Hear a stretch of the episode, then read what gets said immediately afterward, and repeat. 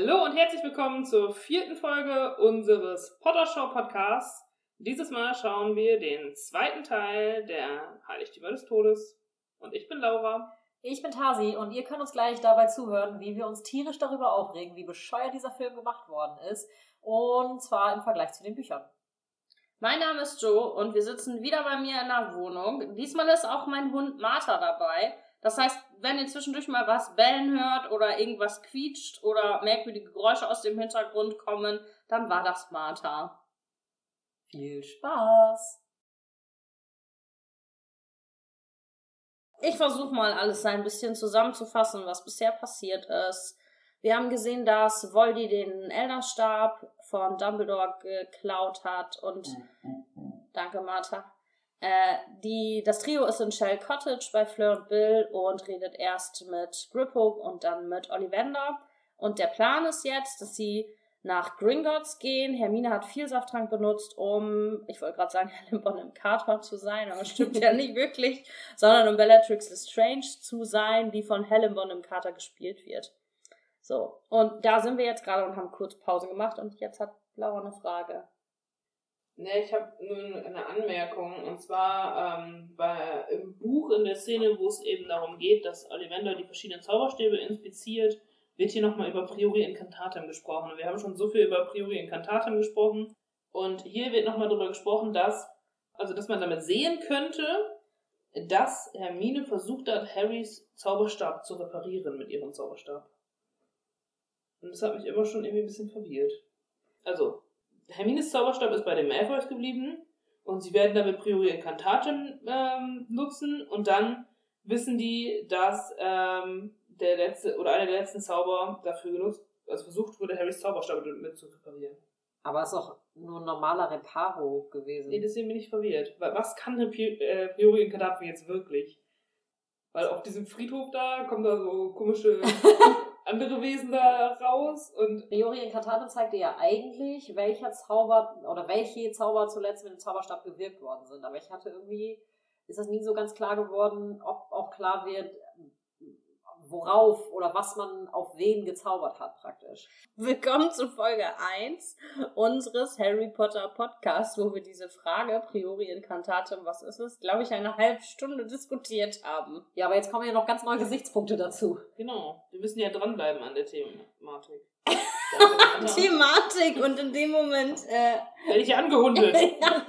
angehundet, ja. ja. Ja, also das ähm, nochmal dazu, wir sammeln noch wir arbeiten daran, wir werden dieses Mysterium nie lösen. Okay, wir stellen das jetzt, wir stellen das jetzt erstmal zurück, weil für mich geht es jetzt gerade darum, äh, Helen Bonham Carter spielt halt jetzt Bellatrix Lestrange und bevor sie diese Szene gemacht haben, war es so, dass Emma Watson, die ja Hermine Granger spielt, die Szene einmal vorgespielt hat. Nämlich hat Emma Watson dann so gespielt wie Hermine Granger, wäre aber die dann versucht, Helen Bonham, Car äh, Entschuldigung, Bellatrix Lestrange zu sein. Also es ist Bellatrix Inception. es ist auf jeden Fall hervorragend. Ich liebe das jedes Mal wieder, ähm, wie sie da spielt, wie sie jemand spielt, wie sie jemand spielt. Das kommt einfach unfassbar gut rüber. Ich finde es mega gut. Man sieht auch vor allen Dingen halt mega doll den Unterschied. Ne? Das ist halt echt, echt heftig. Ne? Also, so, obwohl sie das gleiche Kostüm anhat, ne? die Gesichtsausdrücke und wie sie sich so verhält, das macht schon so viel aus, dass man das halt richtig sieht dass das nicht wirklich Bellatrix Lestrange ist, sondern dann halt Hermine in dem Moment, ne? Ja, wahnsinnig gute Schauspielerin, auf jeden Fall.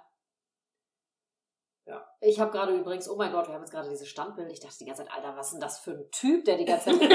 was haben die denn da für, ein, für einen Vielsaft dran gehabt? Und jetzt habe ich dieses Standbild. Ich denke so, ey, der sieht saudoll aus wie Rupert Grint. Und dann schnalle ich ja erst, also es fiel mir gerade ein, dass die ja Ron nur so ver, also verzaubert haben und der ja gar nicht einen Vielsafttrank getrunken hat, sondern er ja er selbst ist aber mit so mit so Glamours drauf. Wie heißen die denn auf Deutsch? Diese. Er hat halt einen Bart. Verzauberung. Ja, genau, diese Verzauberung hat er drauf. Seine Nase ist etwas anders, er hat da einen Bart, seine Haare sind jetzt anders, aber ich hatte gerade so eine richtige Revelation, als ich mir das Stadtbild angeguckt habe.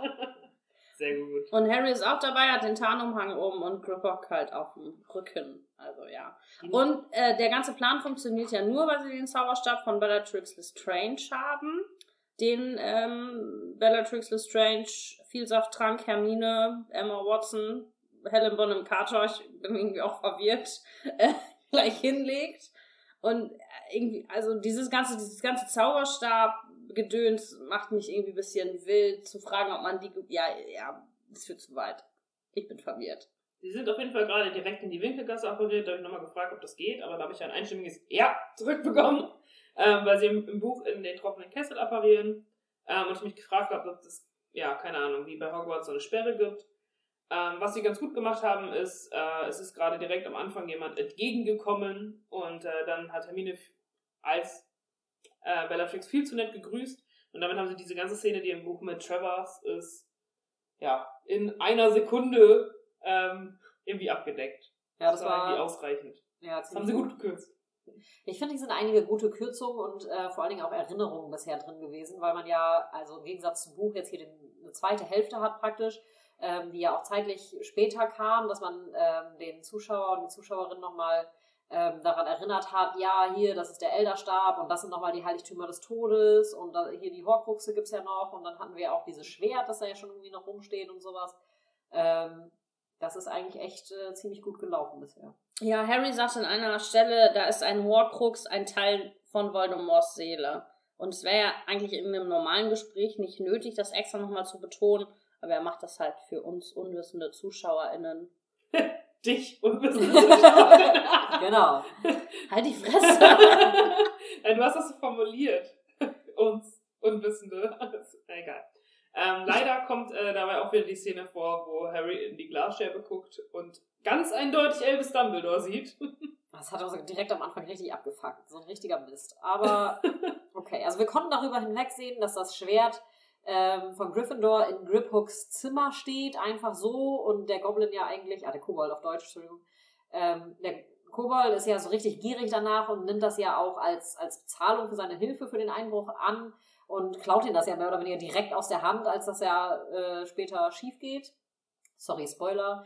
Ähm, da konnten wir mit ein, da konnten wir mit klarkommen, dass das bei ihm im Zimmer steht, einfach damit der Zuschauer oder die Zuschauerin daran erinnert wird, dass es das halt gibt und halt nochmal sichtbar ist, was es ist, weil Harry, Ron und Hermine tragen das ja nicht die ganze Zeit mit sich. Aber äh, ja, einige Dinge passieren hier, die sind einfach unnötig, so halt diese gruselige Spiegelscherbe, die hat überhaupt gar keinen Platz an der Stelle. Das ist halt Quatsch. Ja, gucken wir den Film erstmal weiter, würde ich sagen, oder? Weiter ja, geht's. Wir sind sehr viel weitergekommen. Ähm, Bellatrix ist nämlich in Gringotts einmal die Halle entlang geschritten und wir sind bis vorne zum Kobold gekommen. Und ähm, da macht sie halt sich auf sich aufmerksam so und möchte gerne in ihr Verlies gelassen werden. Und der Kobold ist halt so, oh ja, Mrs. Strange, bla bla. Und äh, man merkt so richtig, wie Hermine halt besser darin wird, äh, Bellatrix zu spielen. Und dann fängt das so an, dass das so äh, dramatische Musik gibt. Hinten sind so immer mehr werdende Wachleute zu sehen. Ron ist so, wir sind aufgeflogen, sie wissen es, wir sind gewarnt worden. So, Harry, was machen wir jetzt so nach dem Motto? Und dann ist der Kobold oben, ist halt so, ja, Madame Lestrange, können Sie sich denn ausweisen? Wir brauchen mal einmal Ihren Zauberstab. Und es wird immer spannendere Musik und die sind so, oh nein, und ich will mich nicht ausweisen. Und wir denken die ganze Zeit so, hä? WTF, die haben doch den Zauberstab von Bellatrix Lestrange. Das ist doch völliger Quatsch, dass das jetzt so, so ein Drama darstellt. Das ist ein fünf Minuten vorher gezeigt worden, dass die den Zauberstab von ihr haben. Und jetzt ist das, wollen die den nicht mehr vorzeigen oder was? Hat Ollivander den eingesackt oder, hä? Im Buch ist der Plot ja eigentlich genau andersrum. Eigentlich wird ja dadurch, dass sie dann den Zauberstab von Bellatrix vorweisen können, das als Bestätigung genommen, dass sie die Betrüger sind, weil die wissen, dass Bellatrix den Zauberstab nicht hat. Das ist ich, ja. Also, ja, und dann ist Harry, also Harry hat ja den Tarnumhang auf und auf dem Rücken und geht dann so ums Pult rum zu dem Kobold, der da halt steht. Mittlerweile ist da übrigens auch schon ein zweiter Kobold aufgetaucht. Und dann zaubert Harry halt den Imperius-Fluch und es kommt halt so eine grünliche Wolke raus, die sich über sein Gesicht legt, was auch super auffällig ist. Also man sieht es nicht aus Harrys Perspektive, sondern man sieht das halt aus äh, von vor dem Pult gucken, wo quasi Bellatrix Strange steht, also Hermine und Ron. Und das ist super auffällig, wenn so eine Wolke jedes Mal rauskommt, wenn man den Imperius-Fluch äh, Fluch zaubert. Das halt, also safe nur für den Film gemacht, damit wir das halt mitkriegen, was da gerade gezaubert ist, aber weiß ich nicht, ob das unbedingt notwendig gewesen wäre. Vor allen Dingen, weil da halt auch ein zweiter, Zau äh, zweiter Kobold daneben stand und man den Zauberstab sieht, den Harry irgendwie unterm Tarnumhang hervorgeschoben hat. Warum auch immer. Kann man nicht durch den Tarnumhang zaubern? Ich glaube, das konnte, er hat vorher auch schon immer seinen Zauberstab rausgehalten. Das ist in diesem Film so, dass der Imperio-Fluch halt ein, ein irgendwie sichtbar ist. Das ist aber vorher nicht so gewesen. Denn im vierten Teil äh, wird Imperi der Imperiusfluch auch schon mal gezaubert auf diese Spinne im Verteidigung gegen die dunklen Künsteunterricht. Und da macht das nämlich nichts. Also man sieht, dass die Spinne halt random Shit tut, aber es ist halt auch ohne diese Wolke. Es wäre vielleicht klüger gewesen, wenn man es nutzen möchte, um es zu erklären, ähm, das aus Harrys Sicht zu zeigen und praktisch dann durch diesen Tarnumhang, diese Sicht kennen wir ja, ähm, das irgendwie so zu machen, dass man dann sieht, dass vielleicht ein Zauber losgeht oder dass Harry eine Bewegung macht oder das vielleicht sogar flüstert oder so, um das darzustellen, dass es jetzt der ähm, Imperiusflug ist. Weil so ist es halt irgendwie unglücklich, aus einer anderen Fremdperspektive zu sehen, dass grüner Rauch vor ja. der Person ist, die, die, diese Person dann einatmet. Das ist irgendwie seltsam gestaltet. Und vor allen Dingen schwebt da ein Stück Zauberstab in der Luft. Also es ist so, also, hä? Der, der schwebt da ja, weil man sieht Harry nicht und man sieht halt den Zauberstab. Das ist halt super auffällig. Gerade wenn der zweite Kobold da noch neben steht, man sieht es halt in der Bewegung, dass da was passiert. Auch die ganzen Wachleute, die von hinten schon näher kommen, von der Seite, alle sind ultra angespannt, gucken sich das an, dann taucht einfach ein Zauberstab auf. Kannst du mir nicht erzählen, dass es keiner gesehen hat. Und vor allen Dingen in dem Moment, als dieser Head-Kobold quasi, äh, also dieser, dieser Typ, der quasi bedient, ähm, Imperius verzaubert wurde, löst sich die ganze Anspannung direkt auf. Aber wie? Die anderen müssten ja immer noch angespannt sein. Die Wachleute müssen ja immer noch näher kommen. Der zweite Kobold, der dahinter steht, müsste ja immer noch irgendwie skeptisch sein. Wieso ist die Situation vorbei, indem man einen Kobold mit einem Imperiusfluch verzaubert? Das ist einfach insgesamt quatschig. Lass mal gucken, wie es weitergeht, ob es genauso schlimm weitergeht, ey. Ja. Alles klar, okay. Let's go! Wir haben schon wieder nicht viel weiter geguckt. Äh, und zwar haben wir uns nur die Stelle angeguckt, wie sie bei Gringotts mit der Eisenbahn fahren und dann in dem. Ja, mit dem Eisenbahnwaggon fahren. Entschuldigung, mit dem, wie heißt das denn? Wagen, keine Ahnung. Hat das hat auch so, das hat ja. so einen Namen, so ein, das Ding. Also mit dem Wagen so halt. Ein Wagen ist das, aber. Nee, das ist so ein. So ein Achterbahn. Nee, das ist. Ja, oh Mann, ey. In Bad Pyrmont gibt's die überall. Da kannst du damit, kannst du damit die alten Schienen runterfahren. Ist wirklich so. Dann kannst du die so mieten. Aber es ist und keine dann, Dresine. Doch, Dresine, danke. Aber das ist keine Dresine. Was ist das dann?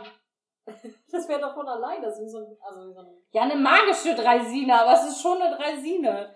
Egal, also das haben wir auf jeden Fall angeguckt. Die fallen von den Gleisen runter durch so einen Regen, der halt alles löscht. Also, Liebesfall. Dankeschön. Es ist ähm, wieder Hermine zu sehen und nicht mehr Bellatrix Lestrange. Und der Imperius-Fluch hat sich auch aufgelöst. Die fallen halt voll in die Tiefe und Hermine zaubert da dann halt Arresto Momentum, den Zauber, den es ja eigentlich gar nicht gibt. Aber da sind sie sich in den Filmen wenigstens treu geblieben, weil in den Filmen gibt es das ja Dumbledore hat das ja sogar mal fancy ohne Zauberstab gemacht, um Harry zu retten beim Quidditch.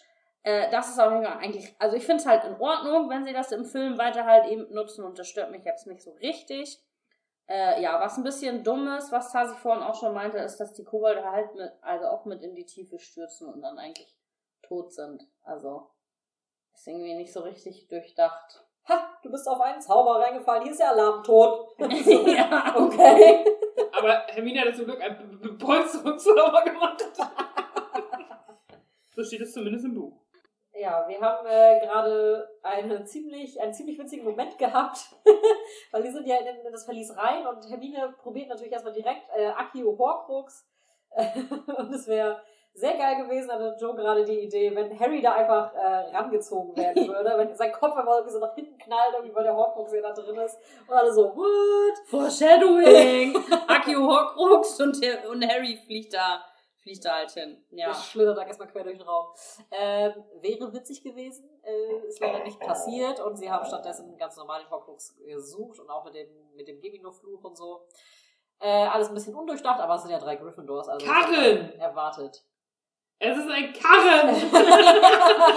ja, alles klar. Okay, ja, aber mir ein Karren. Ich finde magische Dreisine irgendwie besser. Egal. Du hast Eisenbahn gesagt! Nein, ich meine nur nicht Eis. Ich meine damit die Gleise halt. Hallo, ich würde gerne äh, zu meinem Verlies. Ja. Kein Problem, wir warten auf Hogwarts Express. oh Mann, ey!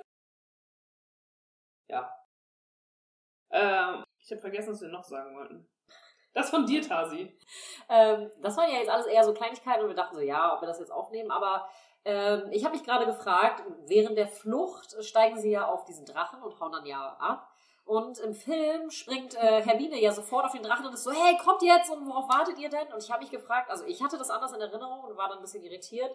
Laura hat es jetzt gerade von uns nachgeschlagen und es ist ja tatsächlich nicht Hermine, die zuerst auf den Drachen springt und das ist wieder so eine Kategorie, ja, Hermine kriegt da irgendwie super viele coole Szenen, die eigentlich gar nicht ihr gehören. Generell bin ich ja immer dafür, dass Mädels halt immer mehr kriegen äh, und halt auch genauso porträtiert werden, aber es ist halt so ein, so ein Ding, das halt in den Filmen immer äh, sehr deutlich wird, dass Hermine super viele Charaktereigenschaften und Szenen kriegt, dass sie so ein, so ein absoluter Übermensch wird, dass es halt einfach echt ganz schön heftig ist. Und das ist äh, hier an dieser Stelle wieder passiert. Ja, sogar doppelt, ne? Also zum einen springt sie nicht als erstes auf den Drachen und zum anderen hat auch Harry die Idee, den Drachen zu nehmen. Und Harry ist auch die Person, die Relatio zaubert, um die Ketten vom Drachen loszumachen.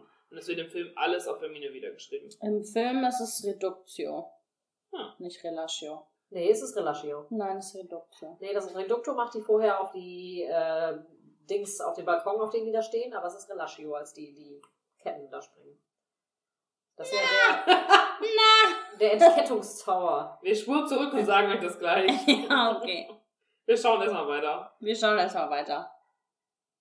Äh, kurzer Nachtrag. Äh, Tasi hatte recht. okay. Wir haben es aus Gringotts rausgeschafft. Juhu. Yay! Ähm, ja, wir sind mit dem Drachenstück mitgeflogen, in den See geplumpst. Ähm, und dann hatte Harry seine ja, Vision. Was übrigens lustig gewesen wäre, wenn er dann ertrunken wäre, weil dann wäre der Film jetzt zu Ende gewesen. Also man hätte es ein bisschen abkürzen können, wenn er durch die Vision im See halt ertrunken wäre, einfach. Sorry. Die doch bei er ja, äh, sorry, die äh, Vision hatte er ja überhaupt erst, äh, damit wir Zuschauer das nochmal äh, checken, was mit den Horcruxen ist und sowas. Das passiert so im Buch eigentlich nicht, finde ich aber persönlich okay da im Film, um das nochmal so, so ein Recap zu machen und äh, diese Verbindung zu Voldy zu machen, dass er halt auch schnallt, dass die Horcruxe gefunden worden sind, weil das wird ja sonst im Film, ähm, würde das nicht deutlich werden. ja, Im Buch wird ein bisschen anders rangegangen. Voldemort geht halt dann in Gedanken alle Horcruxe durch und guckt, wo er als erstes gucken muss. Ja, genau, richtig. Und dann bringt er alle bei Gringotts um. Und im Film sieht man halt das zerstörte Tagebuch von Tom Riddle. Und man sieht ähm, den Geist von Helena Ravenclaw und dann direkt dahinter die Fahne von Ravenclaw. Rowena Ravenclaw heißt sie doch. He, he, he, äh, die, das ist durch die Tochter. Rowena Ravenclaw ist die Gründerin, aber es ist ja die Tochter. Die graue Dame. Die graue Dame. Und das ist Helena Ravenclaw. Ja, aber das macht ja gar keinen Sinn, dass er die dann sieht.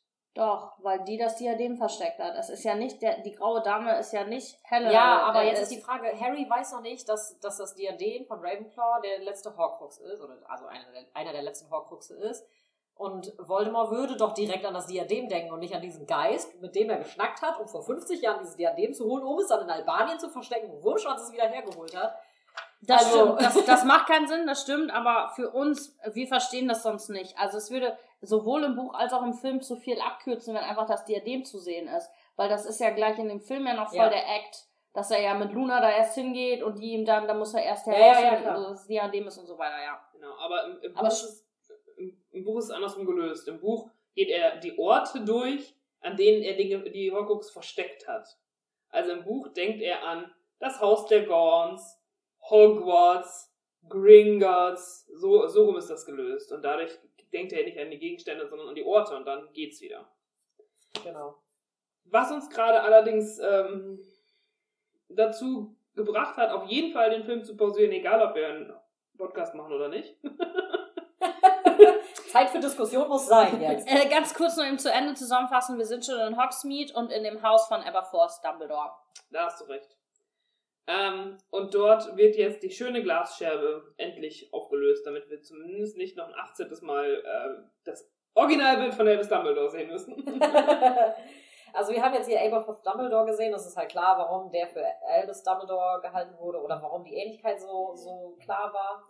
Äh, mit seinem weißen Wallebart und diesen wuscheligen weißen Haaren und sowas. Äh, wir sehen auch Ariana schon, das Porträt. Und kommen dann halt ins äh, irgendwie Wohnzimmer und dann guckt Hermine halt so an die Wand und ist halt so, Harry, ich kann dich da sehen. Und da hängt so ein random Spiegel an der Wand, aus dem exakt diese Spiegelscherbe fehlt.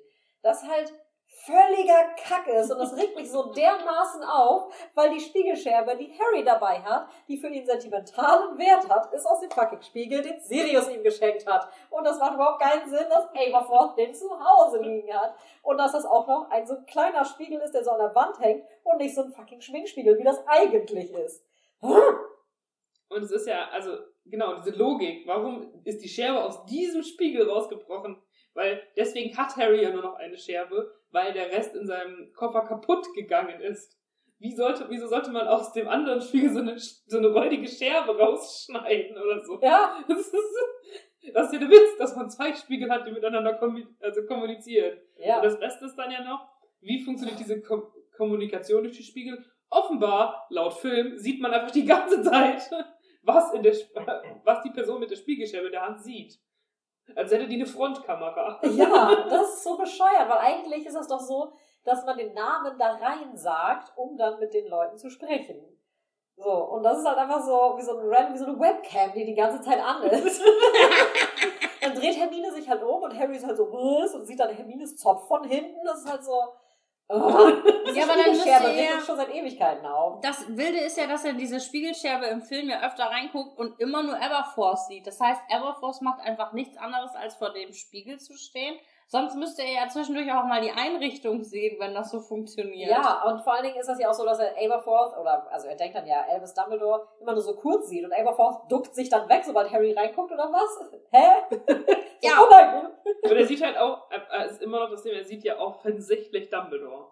Ja. So, das ist halt, also weiß nicht, hat Everforce den Spiegel zwischendurch bei Dumbledore so ins Grab geklebt? so, so, das ist halt ganz, ein, also wenn dann, Das muss ich das so so verschwommen machen, dass ich das nicht erkenne oder nur das Auge, genau wie das eigentlich im Buch ist. Warum muss ich ein Bild von Dumbledore, also von Elvis Dumbledore, Ja. das macht gar keinen Sinn. Das ist ja der Witz, dass Harry immer sagt, Dumbledore muss uns helfen, Dumbledore, und damit dann praktisch eine Zweideutigkeit da ist, wen er anrufen möchte mit seinem Spiegel-Videochat. Ja.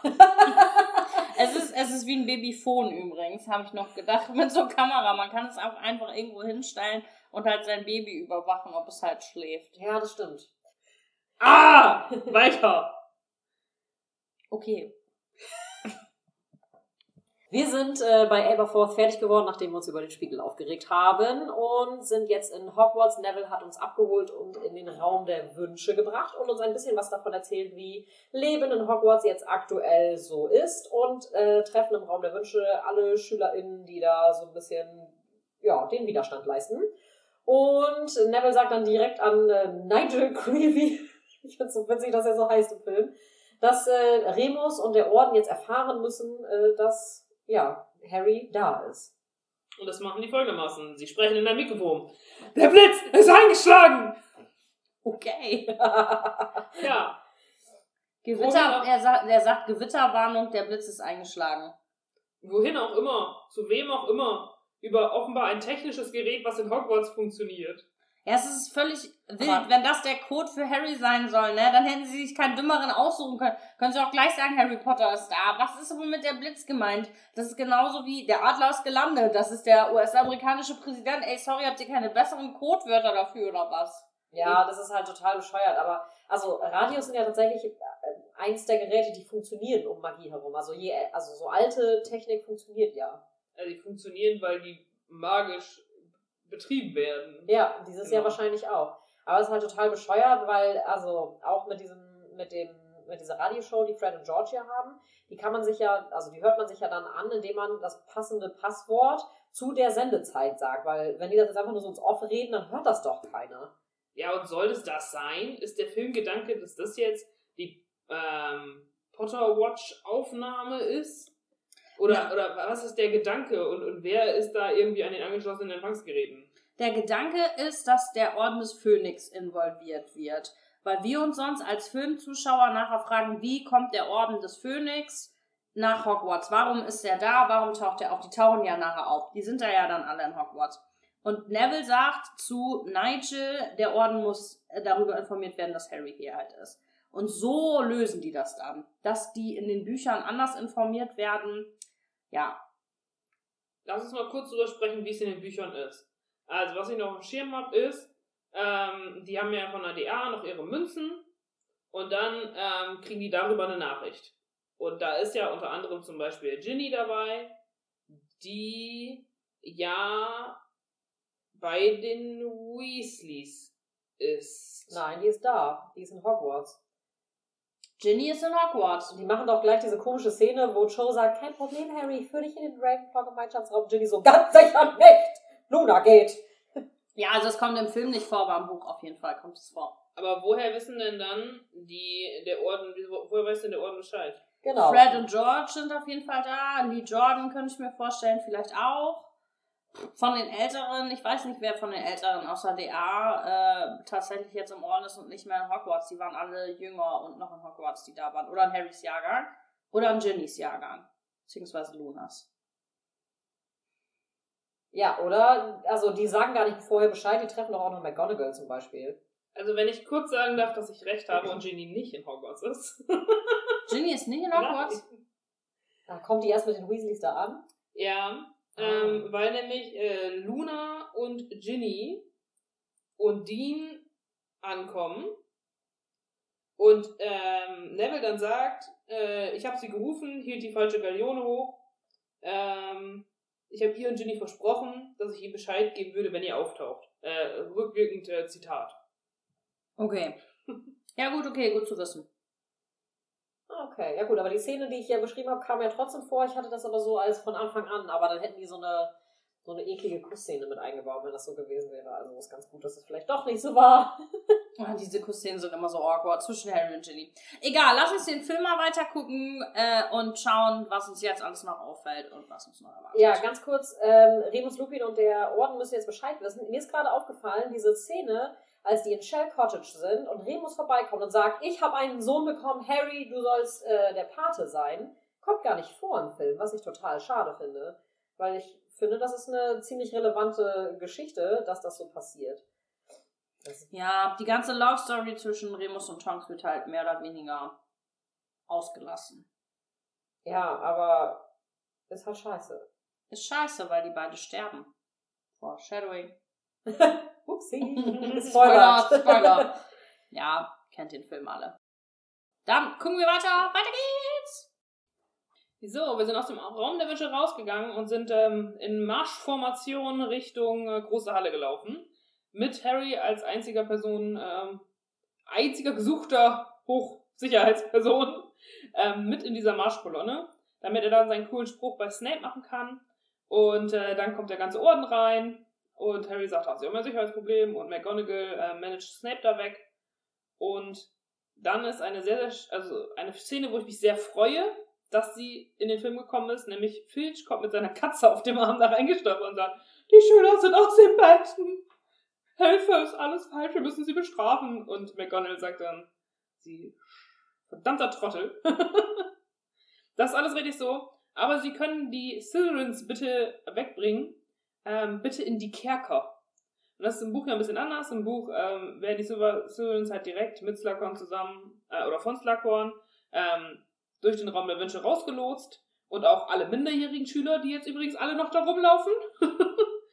und ähm, äh, Filch hat dann noch ein schönes Ende der Konversation mit McGonagall, nämlich McGonagall sagt dann, aber es ist gut, dass Sie hier sind. Sie können Peeves suchen. Und Filch sagt, Peeves? Und McGonagall sagt, ja, Peeves. Soweit ich weiß, äh, beschweren Sie sich seit 150 Jahren über ihn. Verdammt nochmal, Peeves. Suchen Sie Peeves. Ja, und das ist ähm, auch ganz schön. Aber ich fand mich sehr, sehr gefreut, dass Filch schon vorkam. Wo wir wieder drüber gestolpert sind, sind über diese Kerker. Sagen wir noch mal einmal ganz kurz, wieso soll Filch noch mal Pief suchen? Ja, weil Peeves immer alles kaputt machen kann. Ich weiß nicht mehr, ob der auch äh, helfen soll, da was hochzujagen. Ja, okay, aber das reicht mir. Ja, die machen ähm, da schon die komplette Vorbereitung für den Schutz von Hogwarts. Also es ist halt nicht so nacheinander, sondern es ist halt so, die sind schon dabei, die, das zu sichern und dann wecken die auch eigentlich erst die Schüler auf und sammeln die halt in der großen Halle und so. Und das ist halt alles so eine gleichzeitig ablaufende Geschichte. Also McGonagall ist halt so, du machst das und hier Pomona, also Sprout, soll dann halt losgehen, die Hufflepuffs weg und die geht dann ja so weg, ist so, ja, wir haben hier noch Teufelsschlinge und sowas und murmelt schon so vor sich hin, was sie so holen kann und Flitwick soll dann noch zaubern und Ähm, dann kommt halt Filch da rein, während die ja schon die Schüler alle nach und nach aufwecken.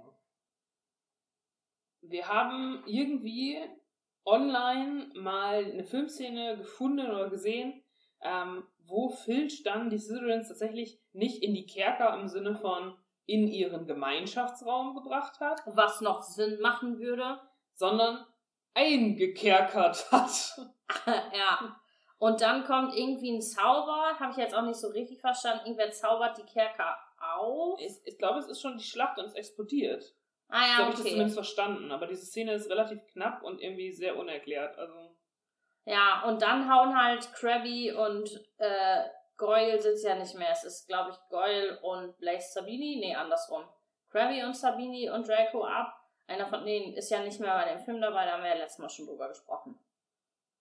und Maeve apparierte auch so seltsam. Also diese ganze Szene ist irgendwie sehr seltsam. Aber also die Idee, da, die jetzt zum Glück ja nicht dann richtig im Film gelandet ist, die, dass die Slytherins wirklich alle eingekerkert werden. Also ich meine, das Buch ist schon, also die gesamte Welt ist ja schon extrem darauf ausgelegt, dass diese Slytherins extrem böse sind. Aber die Schüler dann einzukerkern, während eine Schlacht um das Schloss ist. Achso, irgendwie- die Elfjährigen und so, ne? Alles klar, ist kein Problem. Also die Elternbriefe will ich hinterher irgendwie nicht beantworten. Naja, Wenn sie die egal. Todesser alle umbringen, dann äh, aus Ja. deren Logik, dann haben die ja keine Eltern mehr. Aber es gibt ja, was hat Sirius schon gesagt, die Menschheit wird ja nicht aufgeteilt in gute Menschen und Todesser. Und es gibt halt nicht nur die drei Häuser und die anderen Slytherins sind alle Todesser, sondern Das Also sind wir wieder bei grauen Charakteren. Ich weiß, nicht, haben wir, ich weiß nicht, ob wir im Podcast schon mal drüber gesprochen haben, aber so auf jeden Fall schon mal. dann erklär doch für unsere Podcast-ZuhörerInnen, was du mit grauen Charakteren meinst, Laura. Ja, genau das. Also sie sind nicht eindeutig die Guten und nicht eindeutig die Bösen. Könnte man vielleicht Draco zuschieben? Ja, Ähm, genau. Also letzten Endes ist immer dann eigentlich ja nur eine, eine Geschichte gut, wenn man nicht nur die ganz strahlend Guten und die ganz strahlend Schlechten haben, wo wir dann auch schon wieder bei Hermine, der Überfliegerin, die immer alles kann, sind. ja. Tasi, hast du noch etwas herausgefunden oder nicht? Nein. Okay, dann zurück zum Film. Wir reden auch noch mal ganz kurz eben darüber, dass McGonagall Neville den Auftrag gibt, die Brücke in die Luft zu sprengen und er dann Seamus Finnegan mitnehmen soll, weil der ja sowieso alles immer in Brand gesetzt hat und das ja so ein bisschen Running Gag ist, dass der immer so verkohlt ist. Also in dem ersten Teil kommt es noch ein bisschen stärker äh, raus, aber es ist schon, über die Filme zieht es sich schon ein bisschen. Das finde ich dann immer ganz nett, wenn sie es nochmal so ein bisschen aufgreifen, dass wenn einer die Brücke explodieren lassen soll, dass dann Seamus Finnegan dafür gesucht wird. Das finde ich irgendwie ganz cool. Und jetzt macht McGonagall gleich ihren Bitch-Spruch, den, den Lokomoto Lokototem oder so. Pietotum Lokomotor. Wie kannst, du das, schön. wie kannst du den nicht wissen? Hey, den war, ey, Das Entschuldigung. ist der most epic Zauberspruch in der ganzen Reihe. Findest du? Ja. Finde ich McGonagall steht Pietotum Lokomotor. Das wollte ich aber schon machen. Ja, das ist Das sehr, ist schon sehr epic. sehr epic, aber ich finde nicht, dass das der epische Zauberspruch ist, aber egal. Ganz kurz, es ist so schwer, irgendwas zu diesen Szenen nachzuschlagen, weil es im Buch komplett anders ist. Das ist absolut durcheinander hier, halt wie halt im Krieg, naja, ne? Und es ist äh, ein ziemlich wildes Hin und Her und ich konnte diese Stelle mit dem Springen Sie mal die Brücke in die Luft gar nicht finden. Wir hatten gerade überlegt, ob das wirklich Neville war, mit dem sie da spricht, oder halt direkt Seamus, aber Plot Twist. Die Brücke wird im Buch überhaupt nicht hochgejagt. Nee, genau, wird sie gar nicht. Und Es Neville taucht die halt auf mit, äh, mit Sprout und also kommt dann später halt mit Sprout um die Ecke gerannt und die haben halt alle Raunen in den Armen. So. Also es ist super, also im Buch auf jeden Fall anders. Es gibt keine Brücke, glaube ich. Ich glaube, diese komische Holzbrücke, die da völlig unlogisch 7000 Kilometer über die, die Klüften da sind, die gibt es überhaupt nicht im Buch. Man weiß auch gar nicht, wo die hinführt. Naja, in, in, ins Nichts. Das war so. Teil 1 haben die das schon so hingebaut, damit in Teil 7 da die Leute angreifen können. Ja, erstmal haben. Ja, also die, die, im Buch gehen die ja direkt in den Gemeinschaftsraum der Ravenclaws und da ist dann ja Electo, glaube ich, Ja. eine von den Be einer von den beiden. Und dann kommt McGonagall ja dazu und so entwickelt sich das dann ja alles ganz anders. Und es hat nicht diesen, Ja, genau. dieser Explosionsmoment kommt viel später und da sind nur die äh, LehrerInnen dabei, wo Snape dann aus dem Fenster springt und McGonagall schreit, Feigling! Ja, war dem Film irgendwie zu konfus. Glaube ich. Film weitergucken? Yes. Ja, wir gucken den Film weiter. So, Hogwarts ist jetzt äh, gesichert worden von allen, die dabei waren. Wir haben einige der Kampfszenen jetzt schon mitgekriegt und beobachtet, wie Harry mit der grauen Dame spricht, um herauszufinden, wo das Diadem ist. Das äh, hat er mittlerweile auch erfahren und haben jetzt Ron und Hermine in der Kammer des Schreckens. Wir haben gerade kurz darüber gesprochen, dass das irgendwie ja anders ist, dass, also unlogisch ist, dass der, äh, also Ron öffnet die Tür hier ja mit Pasel und das ist ja irgendwie unlogisch, dass es hier unten einen Keller macht, weil es ja oben auch schon machen musste. Aber aufgrund der Spannung und vielleicht des Wiedererkennungswerts der Tür mit diesen Schlangen drin ist das ja, ja ganz cool, das auch hier unten zu zeigen. Also mit oben meinst du im Mädchenklo der maulenden Myrte, da muss er es ja theoretisch bei einem Waschbecken noch sagen. Ja, genau. Und es sieht halt nicht so cool aus, von einem Waschbecken rumzupaseln wie da unten im Keller. Ja, wo diese fette Tür ist mit den Schlangen, die dann alle so weg fliehen, so ungefähr. Und Hermine ist dann da ja in dem Moment so, hä, wieso kannst du das Puzzle, so bla bla bla, hast du Harry nie im Schlaf reden hören, sagt Ron und Hermine dann so, nee. Die sagt natürlich nicht. Ja, Und die sind seit einem Fuck, einem verdammten Jahr schlafen die zusammen im selben Raum. Ja. Wieso zur Hölle sagt sie natürlich nicht? Ja, ja, weil das damit suggerieren soll, dass sie Harry nicht beim Schlafen zuhört. Die haben schon natürlich FSK jugendfrei halt immer in getrennten Räumen dann geschlafen, wenn die ein Jahr unterwegs waren. Ist Klar. ja wohl klar. Ja. man das auch nicht gesehen hat, wo die da zusammen eingeschlafen sind, Hand in Hand im Place zum Beispiel. ja. ja, ja, genau. Äh, anyways, also hier ist die Szene, die haben die Basiliske-Szene und ähm, ich finde, das im Buch ist eine Knaller-Szene. Das ist so, so, so, so gut.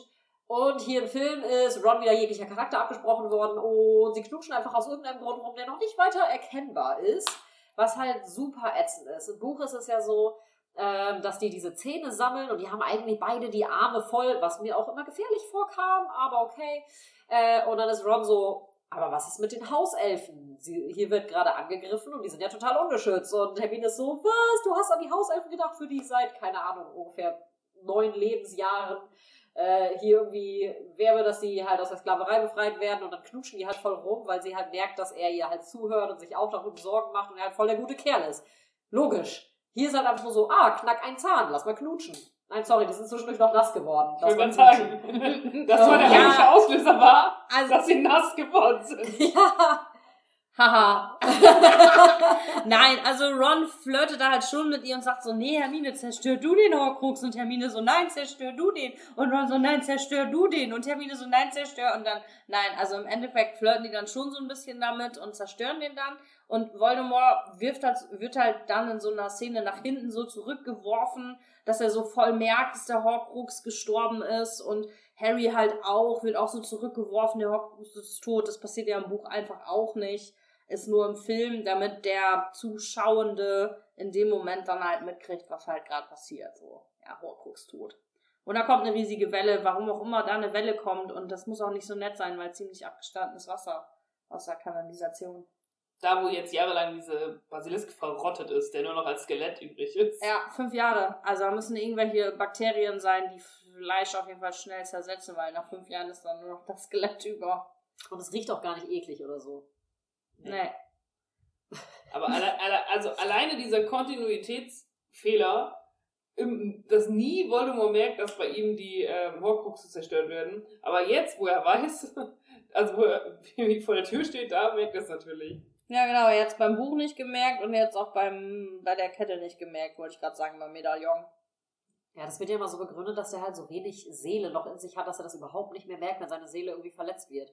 Was logisch ist, aber es ist halt super dumm, dass jetzt plötzlich ihm das halt auffällt. Das ist halt die ganze Zeit vorher auch nicht gewesen. Ja, es gibt ja später die Szene auch noch, wo er Nagini in Sicherheit bringt, weil sie der letzte Horcrux ist, wo er es dann ja dann angeblich weiß und gemerkt hat und also der weiß das ja eigentlich gar nicht. Er weiß es dann, weil er ähm, alles durchgegangen ist und nachgeguckt hat. Ja, genau, aber er, also nicht, weil er es gespürt hat. Nein, sondern weil er es kontrolliert hat. Ja. Naja. Ja, jetzt kommt auf jeden Fall gleich noch die nächste Szene, wo Ron dann doch nochmal einmal klug ist, wo sie nämlich Harry suchen, auf der Karte des Rumtreibers, die sie mitgenommen haben und Harry halt nirgendwo zu finden ist und Ron dann halt auffällt, er muss im Raum der Wünsche sein, weil der auf der Karte nicht eingezeichnet ist. Und da ist dann Hermine nochmal so ein bisschen so überrascht davon oder findet es dann nochmal irgendwie so smart und denkt so, oh, Ron, bist doch nicht voll der Trottel, der den, den Film immer dargestellt wird, der einfach nur die ganze Zeit am Fressen ist und sonst eigentlich keinen Charakter hat. Weiter im Text. Wir haben etwas weitergeschaut. Hermine und Ron haben Harry wiedergefunden mit einer genialen Idee mit der Karte des Rumtreibers. Ähm, und wir sind jetzt im Raum der Wünsche gewesen und ja, in diesem Fall Goyle hat alles abgefackelt. Im Buch ist es ja andersrum. Da hat Krabby alles abgefackelt und Krabby stirbt auch. Da aber der Schauspieler von Krabby jetzt seit, glaube ich, diesem Film, also seit dem Teil 7, Teil 7, Teil 1 und Teil 2, nicht mehr mit dabei ist, stirbt dann der andere Charakter, den wir schon länger kennen. Also nochmal in ganz einfach. Normalerweise sind, also nicht in, nein, Entschuldigung. nochmal ein bisschen langsam. Normalerweise sind Crab und Goyle zusammen mit Draco im Raum der Wünsche. Aber Krabby ist nicht dabei. Das habe ich mir gemerkt, weil Krabby ist der, der Crab gebaut hat. Der ist nämlich mit Drogen erwischt worden und deshalb nicht mehr dabei.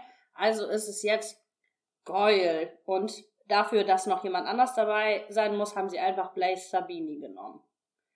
Und normalerweise stirbt Krabby, aber Krabby ist ja nicht existent, also stirbt jetzt Goyle mit in dem Dämonenfeuer, was er selber hat. Und wir haben auch selber jetzt nur herausgefunden, wer von wem welcher ist, weil Ron nämlich schreiend zurückkommt und schreit, Gold, stellt den, steckt den ganzen Laden in Brand, sonst hätten wir es auch nicht gewusst. Wir haben auch gerade gerätselt. Die sind irgendwie für mich nicht auseinanderzuhalten. Ja, irgendwie ein bisschen weirdig, aber also theoretisch schon, aber praktisch doch irgendwie nicht. Finde ich auch ein bisschen merkwürdig. Ja.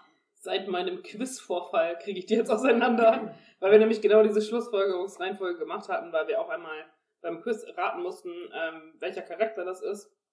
Und wir waren uns auch nicht sicher, ob es Krabby oder Goyle ist. Und ja, dann haben wir genau diese Herleitung gemacht. Wer stirbt denn am Ende? Ja, auf jeden Fall stirbt der, der so aussieht. Und dann waren wir genau falsch. Genau. weil der Falsche stirbt. Deswegen, das kriege ich jetzt immer auseinander. Die haben halt Ähm. einfach eigentlich gar keinen Charakter. Also in den Büchern ja irgendwie auch nicht. Das sind immer Crab und Goyle. Oder wenn man Rufus Beck hört, immer Krabby und Goyle. So, das Mhm. ist. Die haben keinen Charakter, die unterscheiden sich nicht. Die sind einfach nur die, die immer in einem Atemzug erwähnt werden und ihre Muskeln so spielen lassen. Ja, das sind halt so dusselige Handlanger, so, Ja, ne? richtig. Aber es ist auch, also deswegen ist auch gerade Goyle furchtbar unspektakulär gestorben.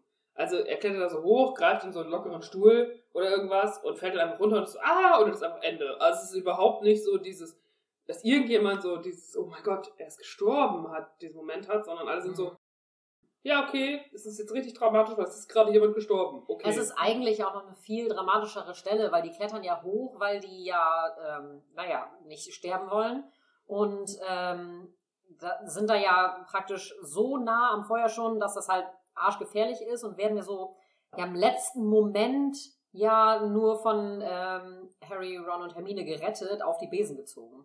Da übrigens auch total bescheuert. Es ist im Buch ja so, dass sie zwei Besen finden und Ron und Hermine dann zusammen auf einem Besen sind und Harry halt alleine und ähm, die dann die anderen beiden, also Draco und in dem Falle äh, Crab, nee, Goyle, Goyle.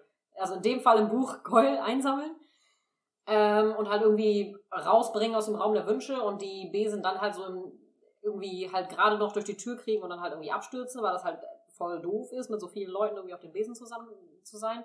Hier ist natürlich Hermine direkt wieder heroisch ganz vorne mit dabei und ist als Erste mit dem Besen unterwegs, hat die Oberkontrolle. Wobei das eigentlich erkennen ist, dass Hermine echt überhaupt nicht gerne fliegt und das einfach gar nicht tut.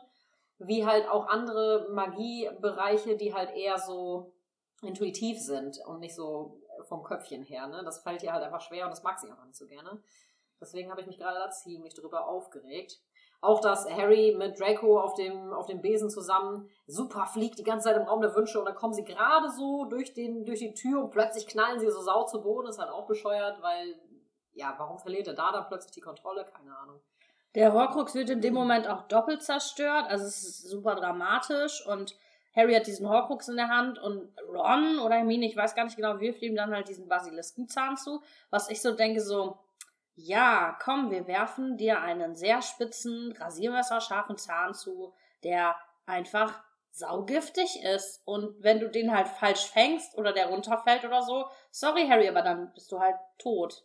Also Also er ist das doch Sucher. Er fängt doch alles, was man ihm ja, aber, aber da, also, also vielleicht fängt es halt an der falschen Ende. Also, ich, also dann fängt er halt diesen Basiliskenzahn und zerstört damit das Diadem und dann kickt er den äh, zerstörten Horcrux wo halt so schwarze Flammen rauskommen, äh, schwarze Rauchwolken rauskommen in den Raum der Wünsche, wo ja das Dämonenfeuer drin ist, was eigentlich auch Horcruxe zerstört, also doppelt zerstört und dann schließt sich so dramatisch mit so einem dumpfen Glock so die Türen vom Raum der Wünsche und ja, naja. Weiß ich nicht. Weiß ich nicht, ob das so klug ist.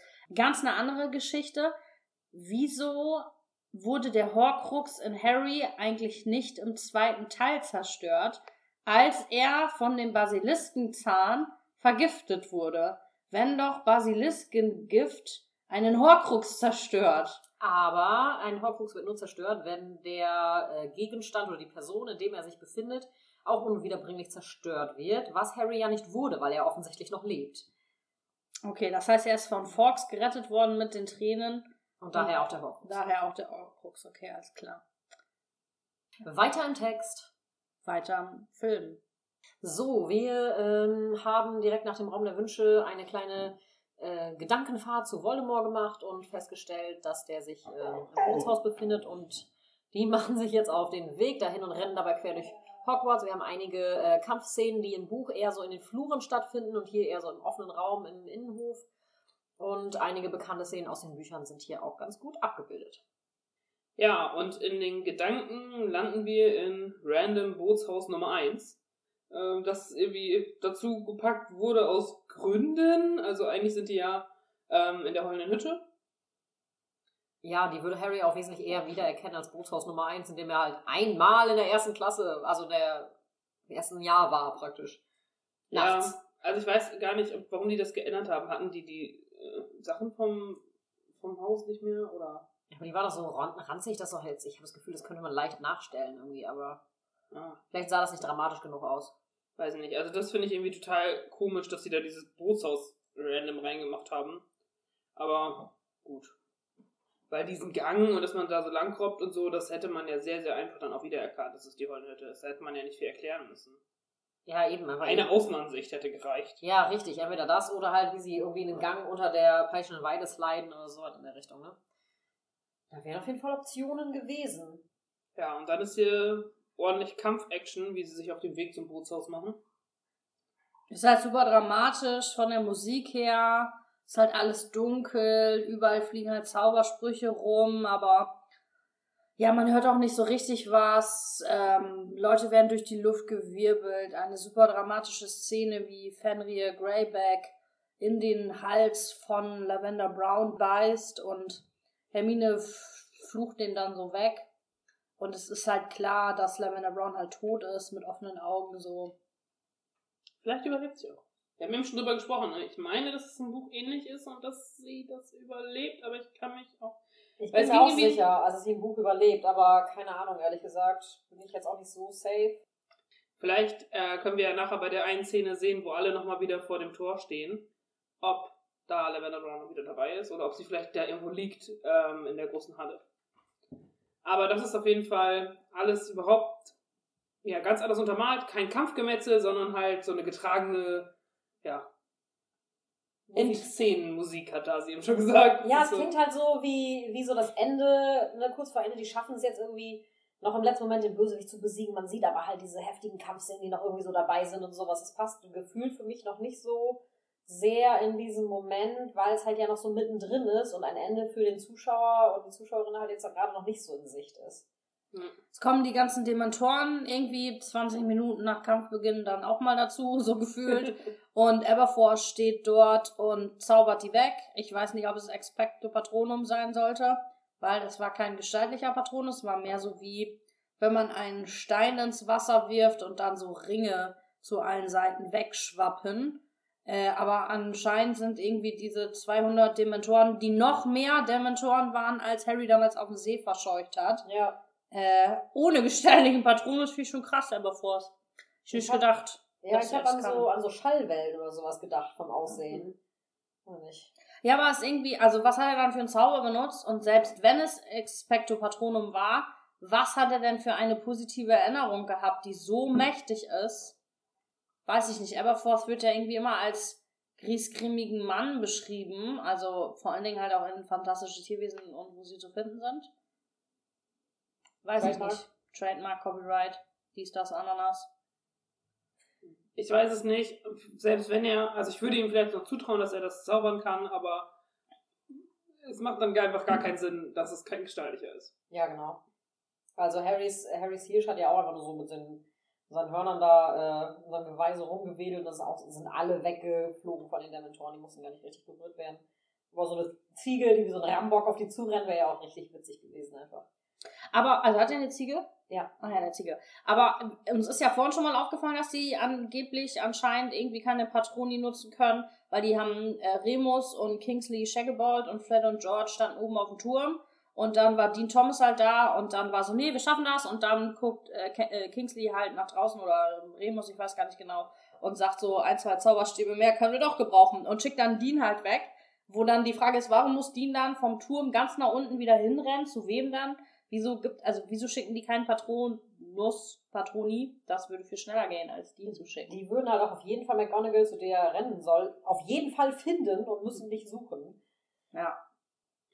Ich habe die Szene immer so verstanden, ähm, dass äh, die beiden sagen würden, ja, nee, wir brauchen hier keine Verstärkung, geht man weiter, also sucht euch einen eigenen Platz zu kämpfen und dann rausgucken, die Menschenmasse sehen und dann sagen, äh, vielleicht bleibt ihr doch hier und helft uns. So habe ich das immer interpretiert. Deswegen Nee, die sprechen tatsächlich darüber, ähm, dass er McGonagall sagen soll, dass sie noch zwei Zauberstäbe, ein, zwei Zauberstäbe mehr brauchen könnten. Ja, siehst du, das habe ich immer anders wahrgenommen. Zurück zum Film. Wir sind aus dem Bootshaus wieder nach oben gelaufen, nachdem Snape dort umgebracht wurde von Nagini. Was übrigens echt brutal ist und das hatte ich gar nicht so heftig in Erinnerung irgendwie. Das ist sehr creepy, ja. Und ähm, Harry ist jetzt alleine oben in Dumbledores oder Ex-Dumbledores Büro. Und das Denkarium. Das, das, das Büro vom Schulleiter. Ja, das Schulleiterbüro.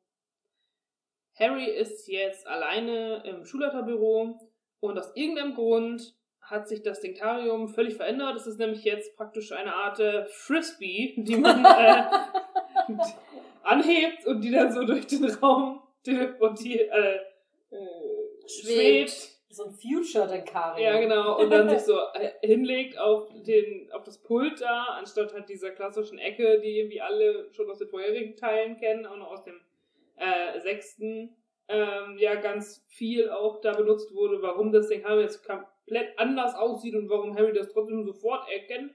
Man weiß es nicht. Vielleicht hat Snape sich auch so gedacht, geil, Schulleiter, erstmal Upgrade. Das alte Ding kann keiner mehr gebrauchen. Vor allem, äh, weil die Kulisse gab es ja noch. Also, kann man jetzt nicht sagen, irgendwie, das Dekarium gab es nicht mehr. Das steht ja immer noch in London rum. Also. Ja, genau. Also super weird. Ich habe auch erst gedacht, das landet auf dem Pult. Aber dann hat Harry sich so merkwürdig daneben gestellt, dass ich erst, also dass ich dann dachte, vielleicht schwebt es auch einfach so weiter im Raum. Ist es so sechs Meter von ihm weggeschwebt, damit er dann so hinterher laufen musste? ja. Er hat zu, mir zu viel Spin gegeben. es ist auf jeden Fall ziemlich bescheuert. Ja. Dann fängt die ähm, Erinnerung an, die sehr viele komische, weirde Ecken teilweise hat, Dinge, die Snape gar nicht gesehen haben kann und nicht weiß und dies, das, Ananas. Ich nehme jetzt direkt einfach eine Sache vorweg und zwar die Augen von Lilly. Ich will mich da gar nicht lange drüber aufregen. Ich glaube, alle regen sich darüber auf. Sie hatten einen Job. Ich meine, Daniel Radcliffe hat keine grünen Augen. Sie haben es im ersten Teil versucht. Dann hat er halt seine normalen blauen Augen mein Gott, dann ist es so, dann hat er halt blaue Augen, das juckt jetzt nicht wirklich, aber alle labern immer die ganze Zeit, du hast die Augen deiner Mutter, du hast die Augen deiner Mutter, du hast die Augen deiner Mutter. Selbst im Bootshaus war es ja noch so, dass Snape Harry halt angucken wollte, um halt die Augen von Lily zu sehen. Und dann ist halt die erste, ja, super eklig, erste super eklig und cringe und egal. Das ist noch eine andere Geschichte. Und dann sieht man diese Erinnerung und es ist ein kleines Mädchen mit braunen Augen so und dann kannst, also die auch nicht besonders lange vorkommt aber sie hat halt dunkle, braune Augen, das ist einmal irgendwie. Also ich meine, so ein Fehler darf dir einfach nicht passieren. Das ist peinlich, das ist echt unangenehm. Es darf dir einfach nicht passieren. Ja, ich finde es vor allen Dingen total bescheuert, weil also es ist ja jetzt erstmal nicht so schwierig, also ein, ein Mädchen mit blauen Augen zu finden, zur Not färbst du halt die Haare rot. Also haben die vermutlich doch eh gemacht, weil die doch so besonders deutlich rotes Haar hat, ne? Ja, oder sie kriegt halt wirklich Kontaktlinsen. Oder es spielt halt auch in einer Zeit, wo man jetzt sagen muss, CGI wäre da möglich gewesen.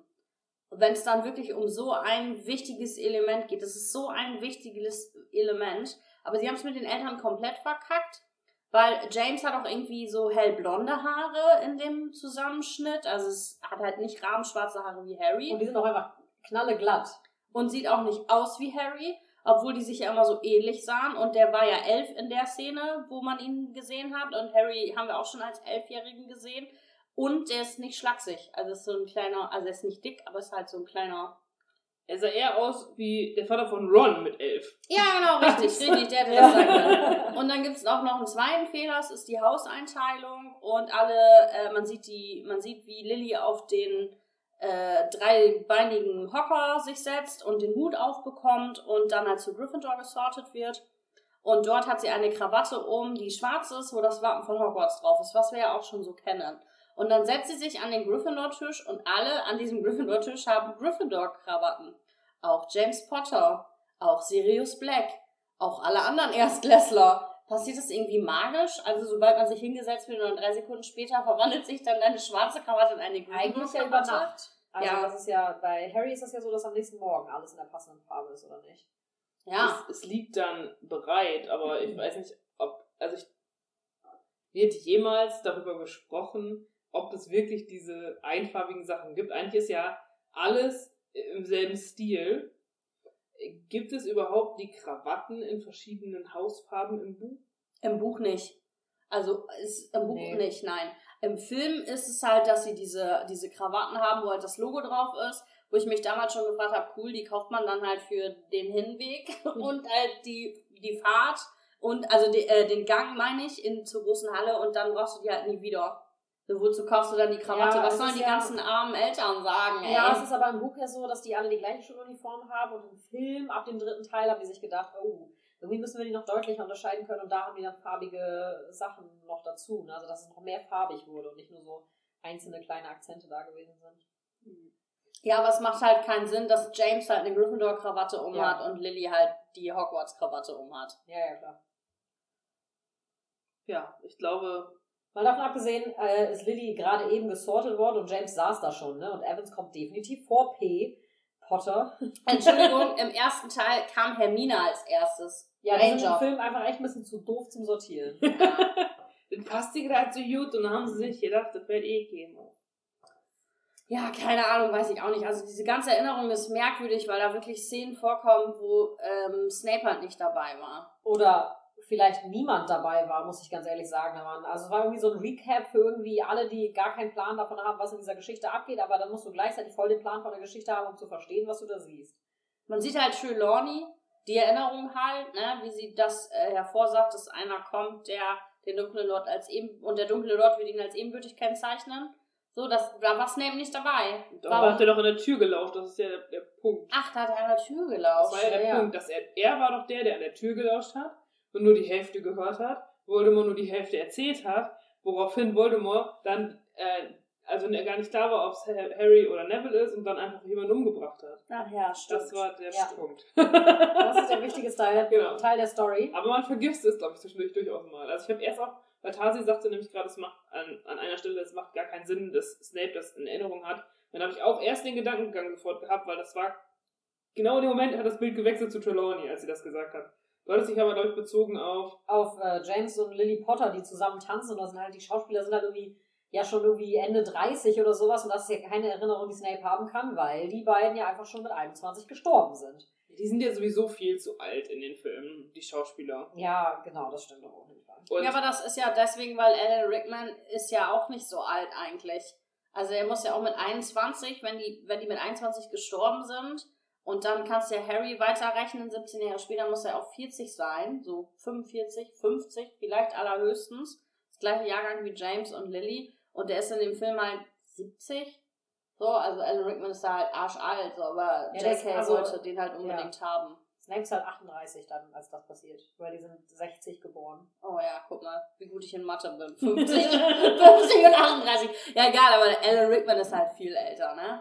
Also. Ja, ich glaube, Zahlen und JK und generell Zahlen des Universums hatten wir ja schon öfter. Drachenleber! Ja, wie, wie, wie alt auch McGonagall wohl ist, ist irgendwie äh, etwas unklar. Psch. Sie ist niemals endend immer da. Wenn wir Ja. irgendwann mal zu diesem, ich nenne es mal Film kommen. Genau, aber mein fantastische Tierwesen, wo sie zu finden sind. Ja. Ähm, dann kommt bei den Erinnerungen natürlich auch diese total bekannte Szene mit Snape, der seinen Patronus rauszaubert, weil er immer noch in Lily verliebt ist und diese dusselige Always-Szene. Äh, Also wir haben alle drei hier gekotzt. Es ist super ätzend, das fuckt mich so doll ab und ich denke so, ja schön, der kann ja auch verliebt sein und so, aber dass das irgendwie so das eine ist, mit dem dann immer gesagt wird, aber Snape, er hat sich doch so Mühe gegeben oder es leidet so. Und ich denke so, man, der ist nur ein Arschloch gewesen, die ganze Zeit. Der ist halt bis zum Ende ein Arschloch. Selbst als er stirbt, ist er ein Arschloch, weil er so mega eklig Harry ancringed mit seinem, Uah. ich will dir in die Augen gucken, wenn ich sterbe, weil deine Mutter, mit der ich nie irgendwas hatte, aber ich bin ja für immer unsterblich in sie verliebt. Also, komm klar, ey, komm über sie hinweg. Meine Güte, unerwiderte Liebe passiert, aber du musst jetzt nicht irgendwie das Kind dann so mega, ah, das ist so eklig, einfach nur so eklig. Was ich halt wirklich so bedenklich finde, ist, dass Harry ja nachher seinen Spoiler, sein Kind danach benennt. nach Snape. Ja. Und es ist halt so, Ah! es ist halt so, also ich will, ich frage mich dann immer, Snape kann ja dieser tragische Charakter sein und diese Liebe die ganze Zeit haben, ist ja alles okay, aber JKs Sicht auf die Dinge ist anscheinend, dass er dadurch total geläutert ist und voll der coole Charakter geworden ist, weil sonst würde sie ja nicht die Hauptperson ihres äh, ganzen Universums sein Kind nach dieser Person benennen lassen. Und das ist irgendwie, das creept mich dann schon wieder ab, wenn ich denke, dass das JKs Wahrnehmung dieser Geschichte ist. sie JK ist auch sowieso eine völlig gestörte Person mit absolut verzerrter Wel Weltsicht. So, also, Mhm. sorry. Olle Kuh, ey. Ist leider so, ist leider wirklich so.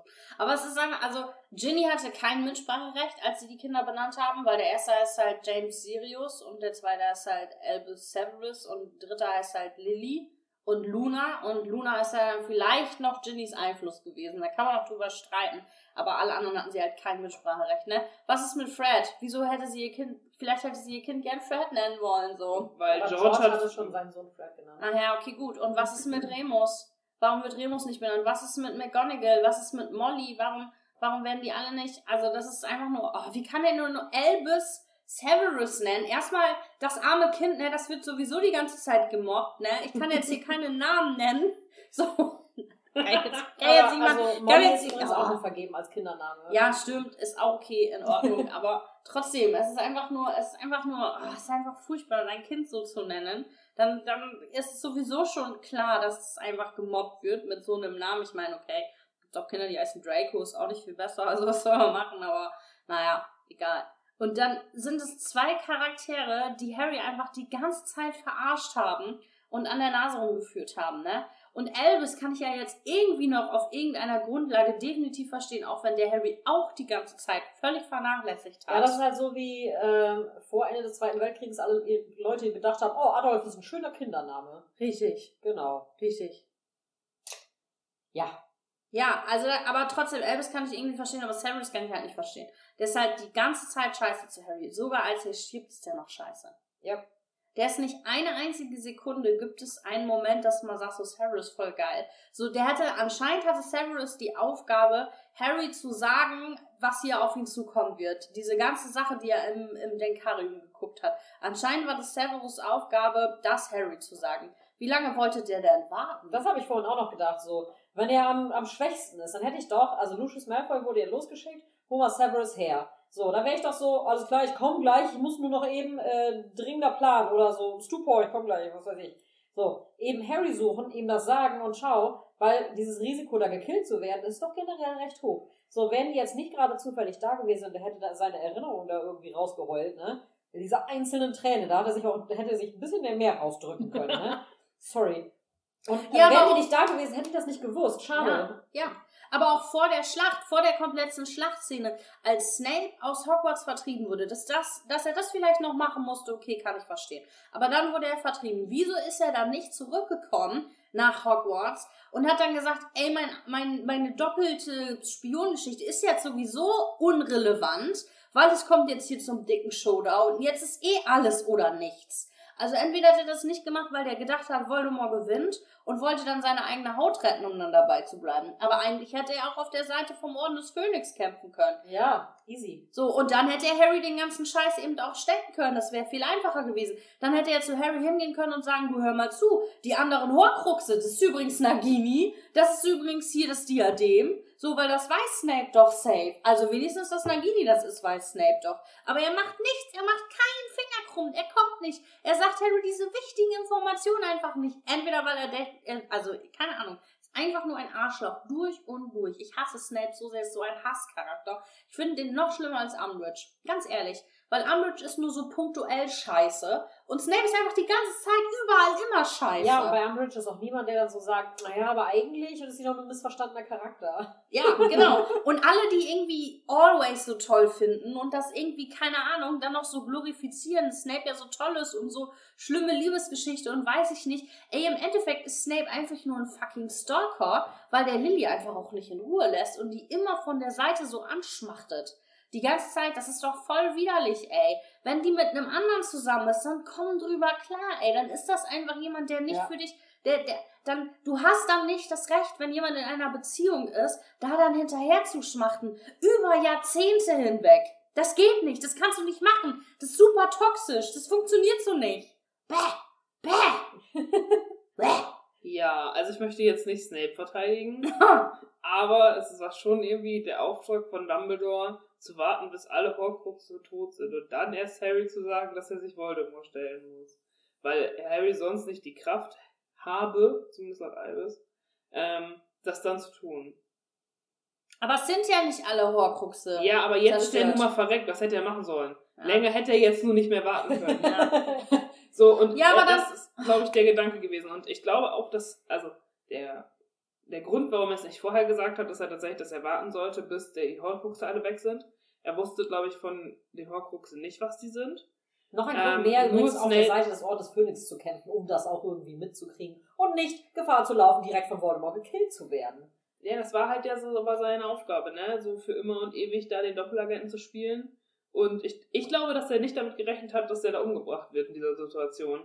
Dass er mit diesem Fehlschluss von, von Voldemort, äh, also aus der geschriebenen Perspektive des Buches, nicht gerechnet hat. Und dass ähm, er deswegen praktisch seinen sein Plot-Twist ähm, auch bewahrt hat. Ah, okay. Ja. Ja, trotzdem ist Snape scheiße. Ja, dem widerspreche ich nicht.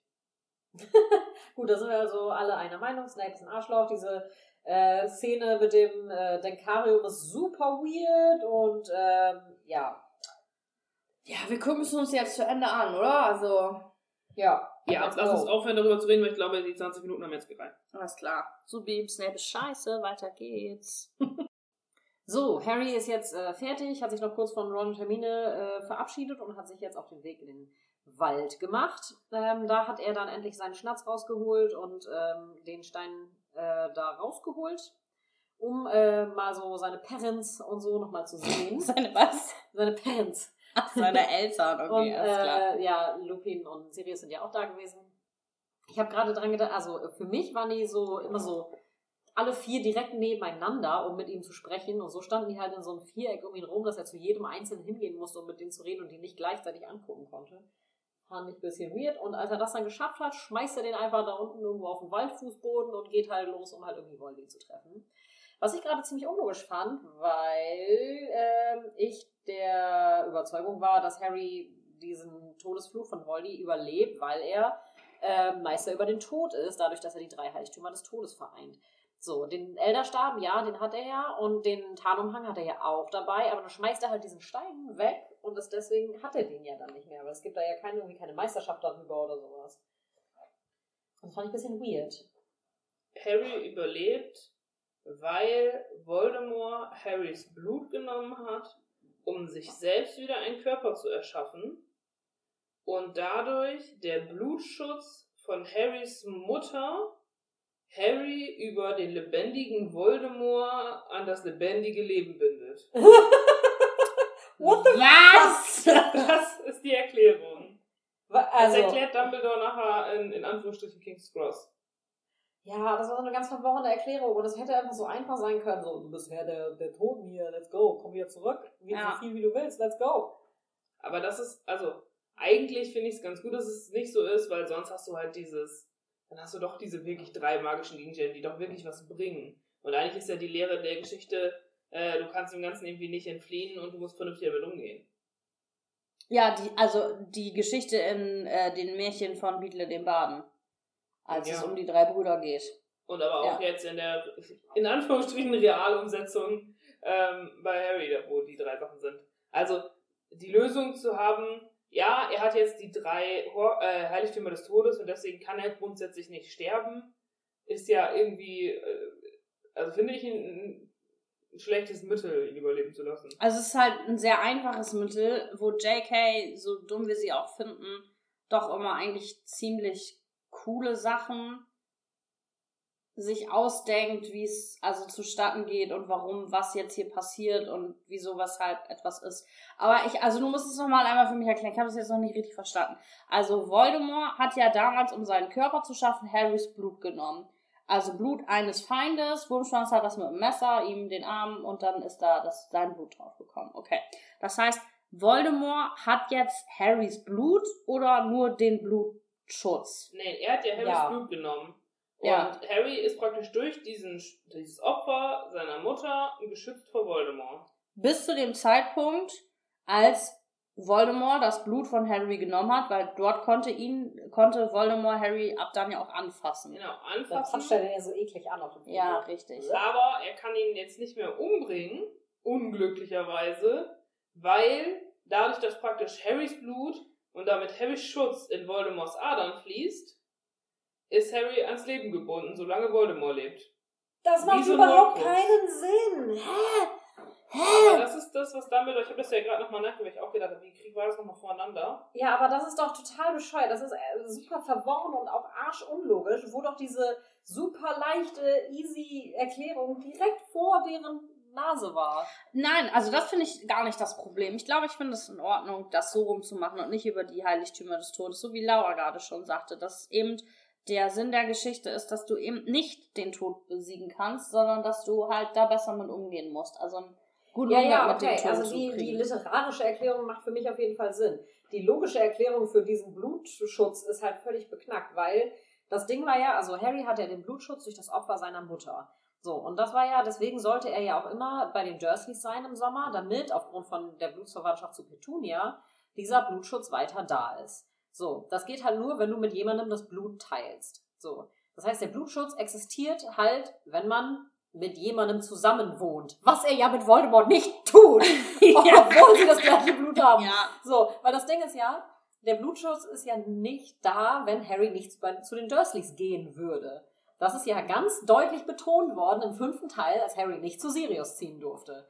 Das Ja. war ganz ein Riesenthema, so. Aber Voldy und Harry leben doch nicht zusammen, so. Das heißt, dieser Blutschutz kann da halt scheinbar irgendwie, hat er so eine lokale Komponente.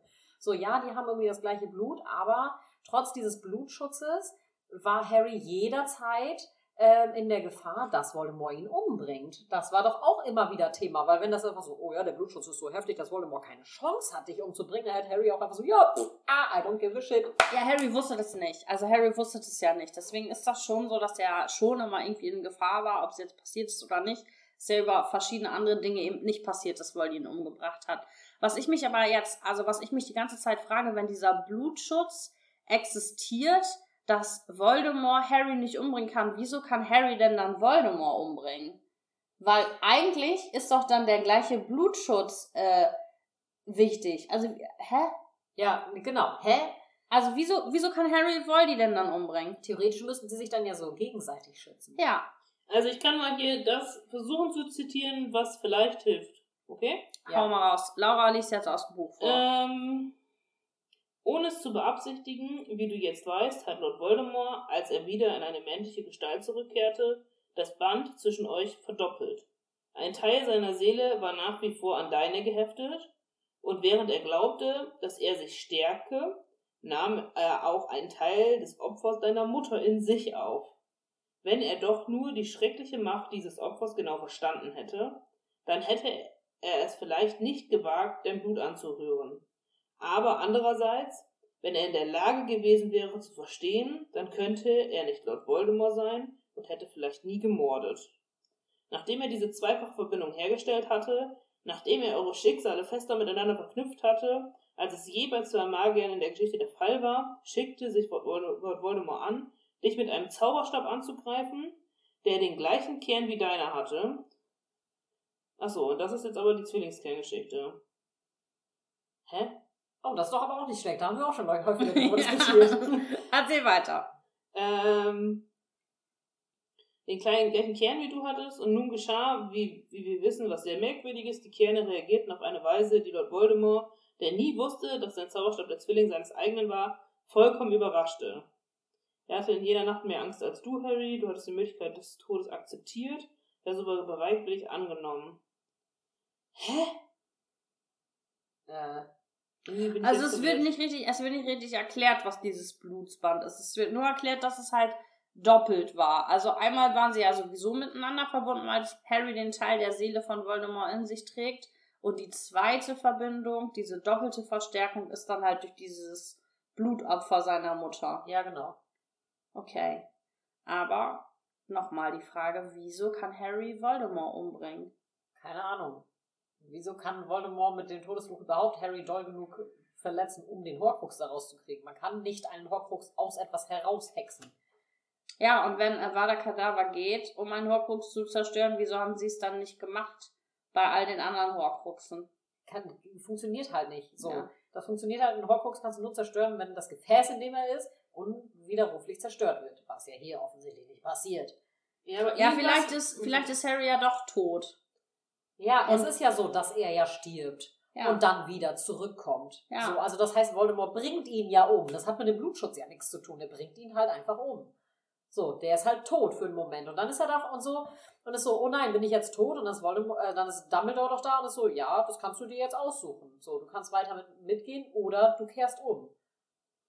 War das nicht auch was mit dem Zauberstab? Weil Harry ist ja der wahre Herr über den Zauberstab. Und wenn der Elderstab erkennt, dass der wahre Herr ihm gegenübersteht, dass Voldemort dann praktisch nur das, wa- was nicht sein wahrer Herr ist, nämlich der Horcrux an Harry, Oh. umbringen kann und nicht seinen eigenen Herrn umbringen. Also es Das klingt nach Fusch. Fake, das ist Fake Death oder was? Das klingt nach Fusch. Das ist JK wollte irgendwas machen und es klingt nach Fusch. Ich schlage jetzt folgendes vor. Wir pausieren hier jetzt an dieser Stelle den Podcast einmal kurz, liebe ZuhörerInnen, recherchieren nochmal einmal und reichen das dann gleich für euch mit Hilfe von neuester Schnitttechnik in der nächsten Sekunde nach. Bis gleich. Okay, es wird jetzt keine super zufriedenstellende Antwort geben, aber wir tragen einfach mal zusammen.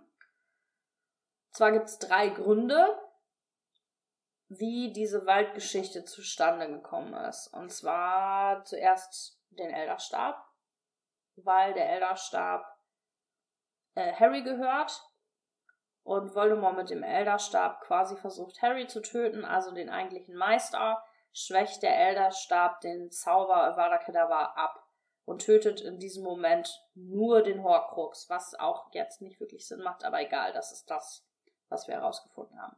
Also der ist schon stark genug, um ihn halt richtig zu schaden und dann halt auch dieses Stück Horcrux daraus zu brennen und Harry ja in dieses äh, King's Cross Limbo-Dings da zu befördern, aber halt nicht, um ihn, nicht genug, um ihn halt zu töten.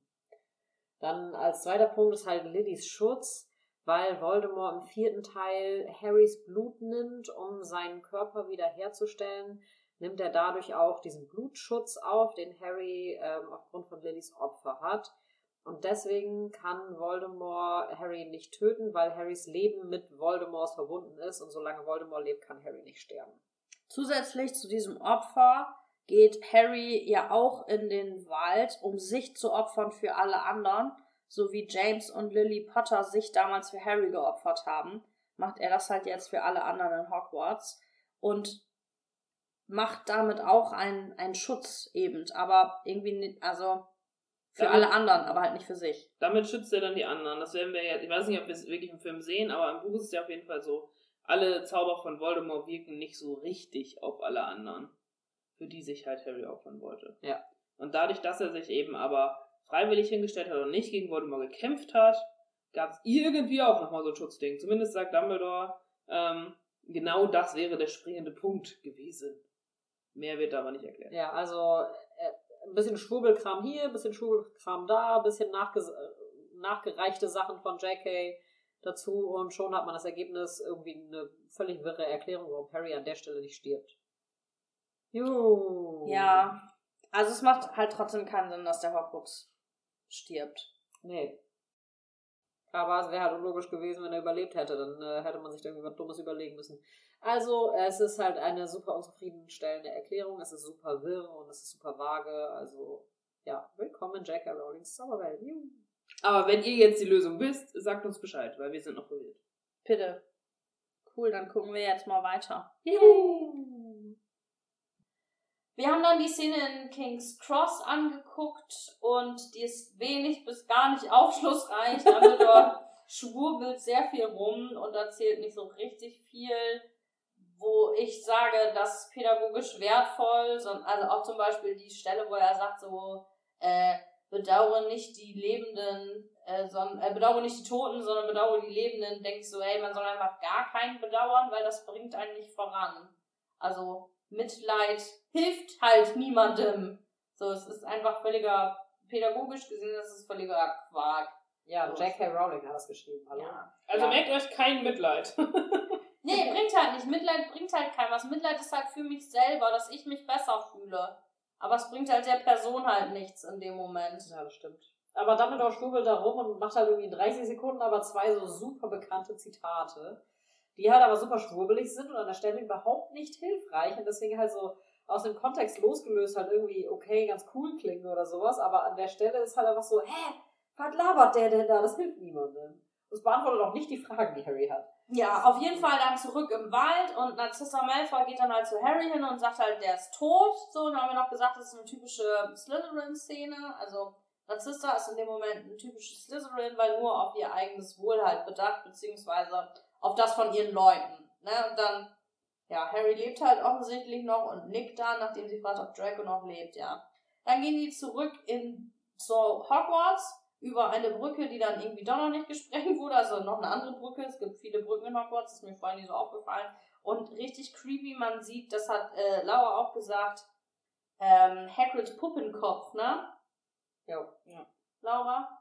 Ja, genau. Also diesen Kopf, mit dem die nur so ganz leichte ähm, Bewegungen machen können.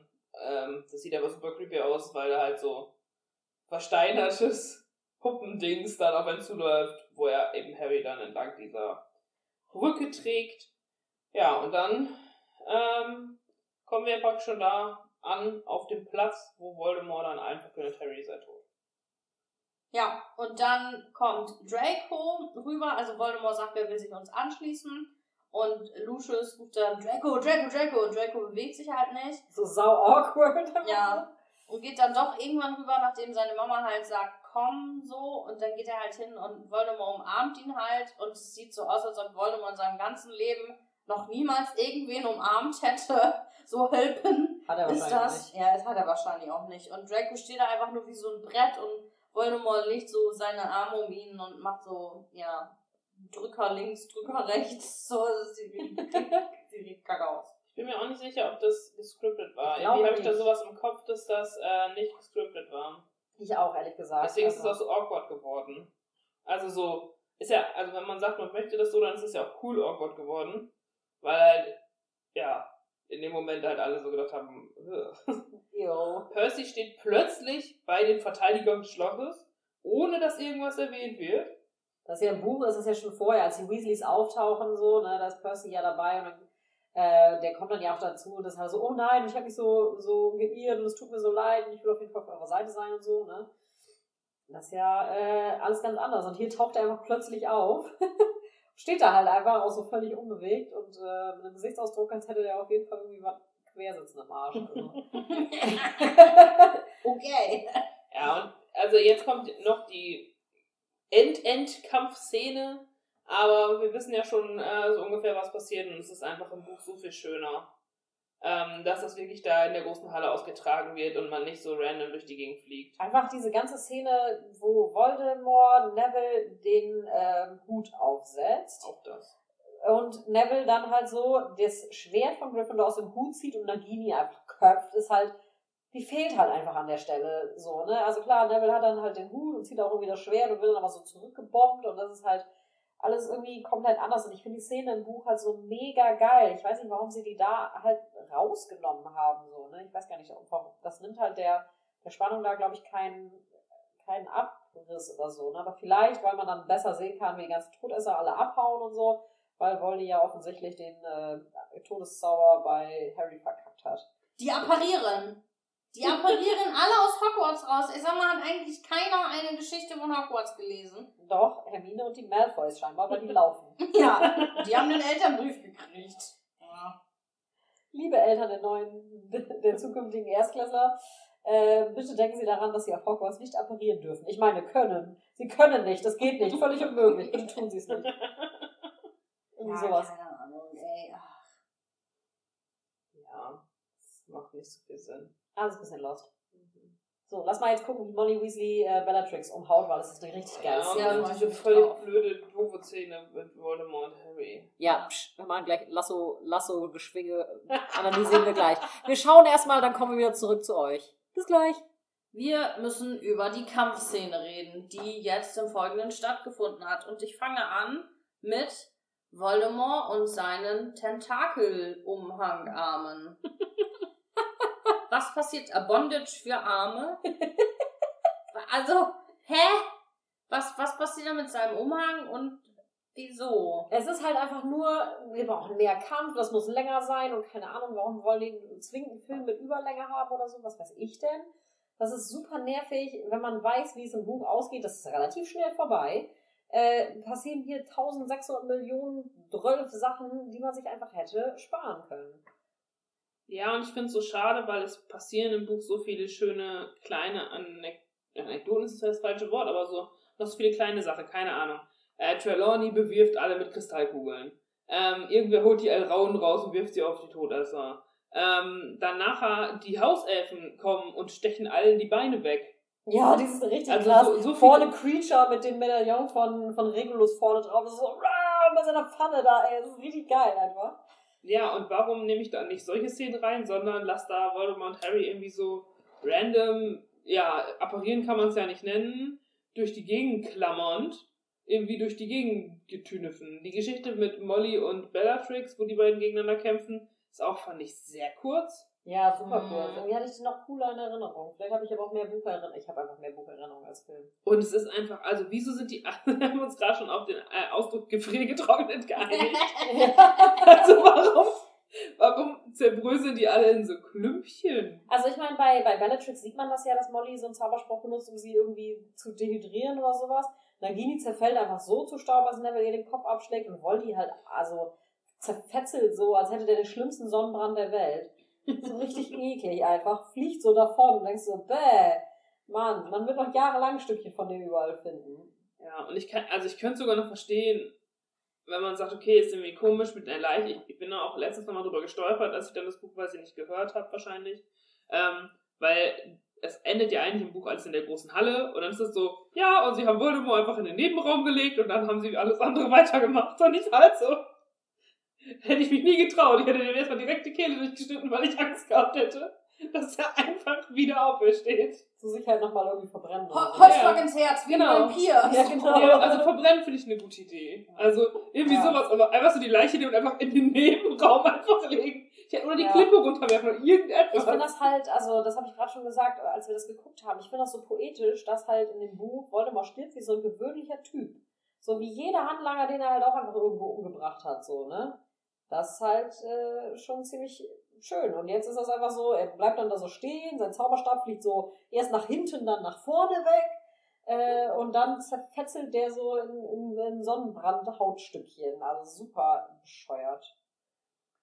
Es ist merkwürdig. Ja. Jetzt gucken wir uns noch die Endszenen an und dann leider auch noch diese ganze. Ach so, ganz kurz noch. Entschuldigung. Entschuldigung. Ähm, Neville wacht aus seiner Ohnmacht auf und irgendwer fliegt rückwärts an ihm vorbei. Ja, das ist ein Todesser, der wird da gerade gekillt. Das ist alles in Slow-Mo, der fliegt da so an ihm vorbei. Sieht richtig weird aus. Ich Das sieht aus wie in so, in so einem Videospiel oder so. Ja, das stimmt. So, äh, Kampf ist vorbei, alle sind in der großen Halle und äh, sind da fröhlich beieinander, mehr oder weniger fertig und äh, lächeln Harry zu und die gehen raus, all is well und sie sprechen über den Elderstab.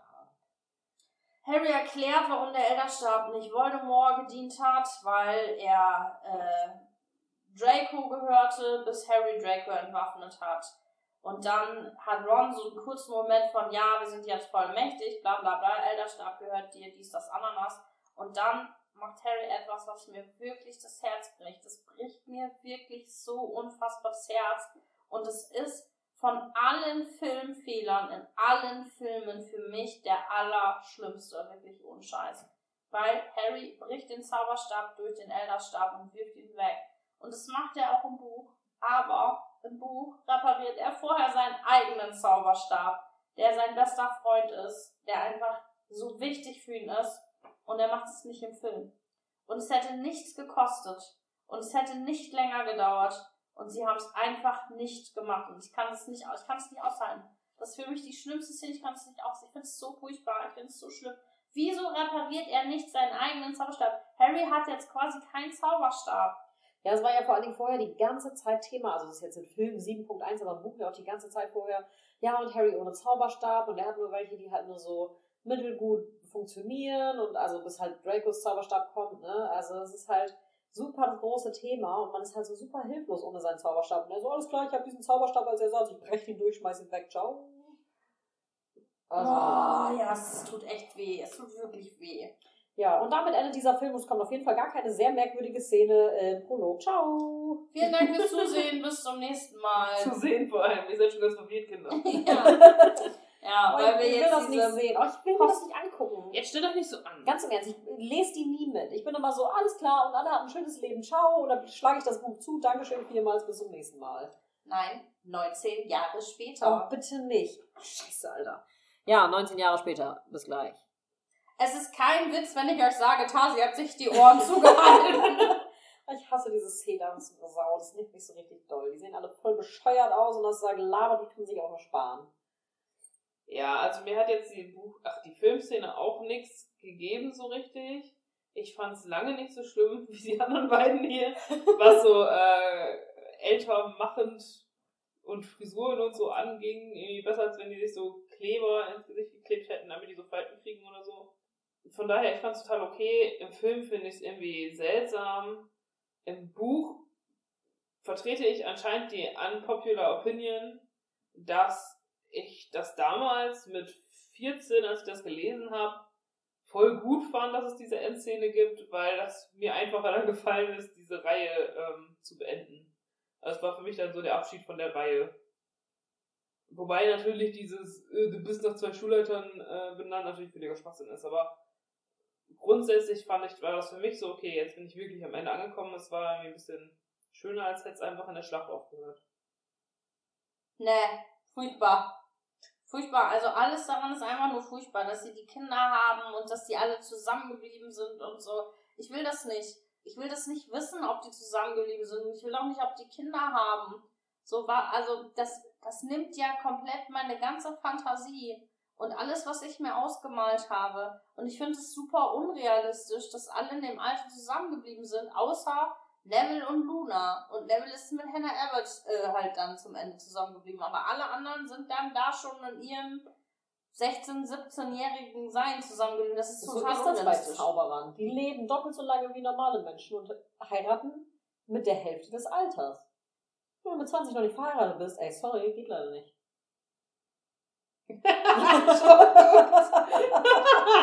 ja, keine Ahnung, das scheint so da der Konsens zu sein, dass man da früh heiratet und dann auch ewig, auch ewig zusammenbleibt. Ja gut, aber wann, von wann ist das Buch? Das war schon 20 Jahre alt, ne? Ja. Das wäre auch nochmal dazu. Denken. Also ganz so alt ist es nicht. Der erste Teil ist 20 Jahre alt, aber. Der erste Teil ist längst mehr als 20 Jahre alt. Der ist 97 erschienen. Ja, 24, I'm sorry. Ja. 98 im Deutsch. Dann hat sie doch relativ schnell hintereinander geschrieben, oder nicht? Ist ja auch egal. Es ist halt jetzt. Ja, egal. Wenn es 15 Jahre sind. Ja. Aber wir müssen jetzt noch unsere olle Bewertung. Äh, ich habe schon wieder vergessen, was wir noch gesagt haben. 9 bis, also 9 Dreiviertel Besen ist das Beste. Ja. Richtig. Und 9 Dreiviertel Besen sind, nach dem Diskurs, das wir letztes Mal hatten, die Verfilmung der Bücher ohne Fehler. Im Sinne von die Bücher imperfekt. Ich glaube, ich kann das nicht entscheiden. Nach dieser letzten Szene würde ich dem Ganzen halt ein 1 geben. Ne? Also es verfälscht ist völlig für mich, ich habe keine Ahnung mehr. Letztes Film, letzten Film habt ihr irgendwie 6 gegeben. Ja, und jetzt nach dir 19 Jahre später gibt es Ja, halt dann eine blende Eins. doch 19 Jahre später aus. Kann ich nicht, es hat mich zerstört. Ich muss sagen, selbst wenn ich 19 Jahre später ausblende, das gehört für mich einfach nicht dazu. Ähm, ach so, übrigens zu 19 Jahre später. Ich habe schon mal irgendwie mit irgendjemandem darüber gesprochen und gesagt, oh, ich finde das so scheiße und das regt so richtig auf, weil es auch, wie du gerade sagtest, Joe, die, die Fantasie so abbricht. Aber irgendwer meinte, ja, aber das ist halt eine Möglichkeit für JK, das zu beenden und zu sagen, alles klar, so, Harry Potter hat jetzt nichts weiter, der hat jetzt hier Frau und drei Kinder und das ist jetzt für sein Leben und das ist jetzt einfach fest und das ist jetzt einfach so. Dass da halt jetzt nicht noch irgendwie mehr Zeug dazu kommt. Ich meine, kam ja auch mit den Kindern jetzt, ne? Aber Hat gut funktioniert, dass keine Bücher mehr dazu gekommen sind. ja, aber das war so, das habe ich schon mal immer so Ja. gehört. Also Das ich, ist ja auch so ein Mittel dafür. für mich hätte, hätte man sparen können. Das gehört für mich nicht so richtig mit dazu, deswegen zähle ich es raus. Aber es sind super viele Kleinigkeiten drin, die mich aufregen, weil die halt super inakkurat sind und dann halt auch einfach super unlogisch und so. Weil also mich diese Erklärung mit Harry und seinem Tod da überhaupt nicht zufriedenstellen, die ganzen Kampfszenen, da fehlt super viel aus den, ähm, aus den Büchern, wobei ich sagen muss, an den Büchern finde ich die Kämpfe halt echt cool. Äh, mit ganz vielen halt so Kleinigkeiten, die da so mit drin sind, die das halt, die einfach echt gut gemacht sind so und ähm, da würde ich gar nicht so viel dran ändern. Deswegen, ähm, ja, finde ich, dass es im Film leider nicht so gut abgebildet ist. Ähm, auch in Gringotts waren dann irgendwie mehrere Dinge anders und so. Das ist halt alles irgendwie ein bisschen nervig, weil ich doch sehr buchfokussiert bin. Deswegen bin ich so bei zwei, ein Drittel Wesen. Für mich ist es halt so, dass sie die Dinge in den Büchern, also es tut halt keine Not, es zu ändern. Manchmal wird halt, werden halt Dinge gekürzt oder nochmal zusammengefasst, damit du das halt als Zuschauerin auch checkst, wenn du die Bücher nicht gelesen hast, logischerweise. Aber hier diese ganze Schlacht von Hogwarts tut halt keine Not, das so krass zu ändern. Das wäre halt nicht nötig gewesen, um den Film zu verstehen. Ja, Und es wäre auch nicht nötig gewesen, dass irgendwie, ja, das ist einfach quatschig. Und das macht es für mich irgendwie, ja, finde ich halt scheiße. Finde ich halt scheiße. Deswegen bin ich bei Tasi und bleib aber meiner Linie treu und gebe ganze Zahlen. Und deswegen gibt es drei Wesen von mir. Ja, äh, endlich haben sich mal alle in ihrer Bewertung der Güte der Filme an mich angepasst. ähm, mein erstes Bauchgefühl war gerade, ach, der war jetzt irgendwie, also ich habe nicht so viel Hass wie beim letzten Film. Ist ja gut. Es war irgendwie nicht ganz so schrecklich für mich jetzt. Aber ich glaube, ähm, das liegt daran, dass ich diese ganze, also die Hauptthematik, die halt ärgert oder die richtig scheiße ist, ähm, ist halt der Teil ab dem Moment, wo mehr oder weniger die Schlacht anfängt. Mhm. Und das habe ich, glaube ich, so, weiß ich nicht, seelisch schon verarbeitet oder so. ähm, deswegen, wenn ich da jetzt drüber nachdenke, dann möchte ich auch so 0,375 Besen geben. Aber ich glaube, realistisch in Bezug zum letzten Film, da habe ich, glaube ich, zwei irgendwas gegeben, zweieinhalb oder so, ähm, bleibe ich jetzt ähnlich. Also ich finde eigentlich die zwei Drittel von Tase schon so richtig gut. Da würde ich mich, glaube ich, einfach anschließen. Ja, cool. Liebe ZuhörerInnen, das war nicht unser letzter Podcast, auch wenn wir jetzt 7.2 geguckt haben. Also Harry Potter und die Stimme des Todes 2.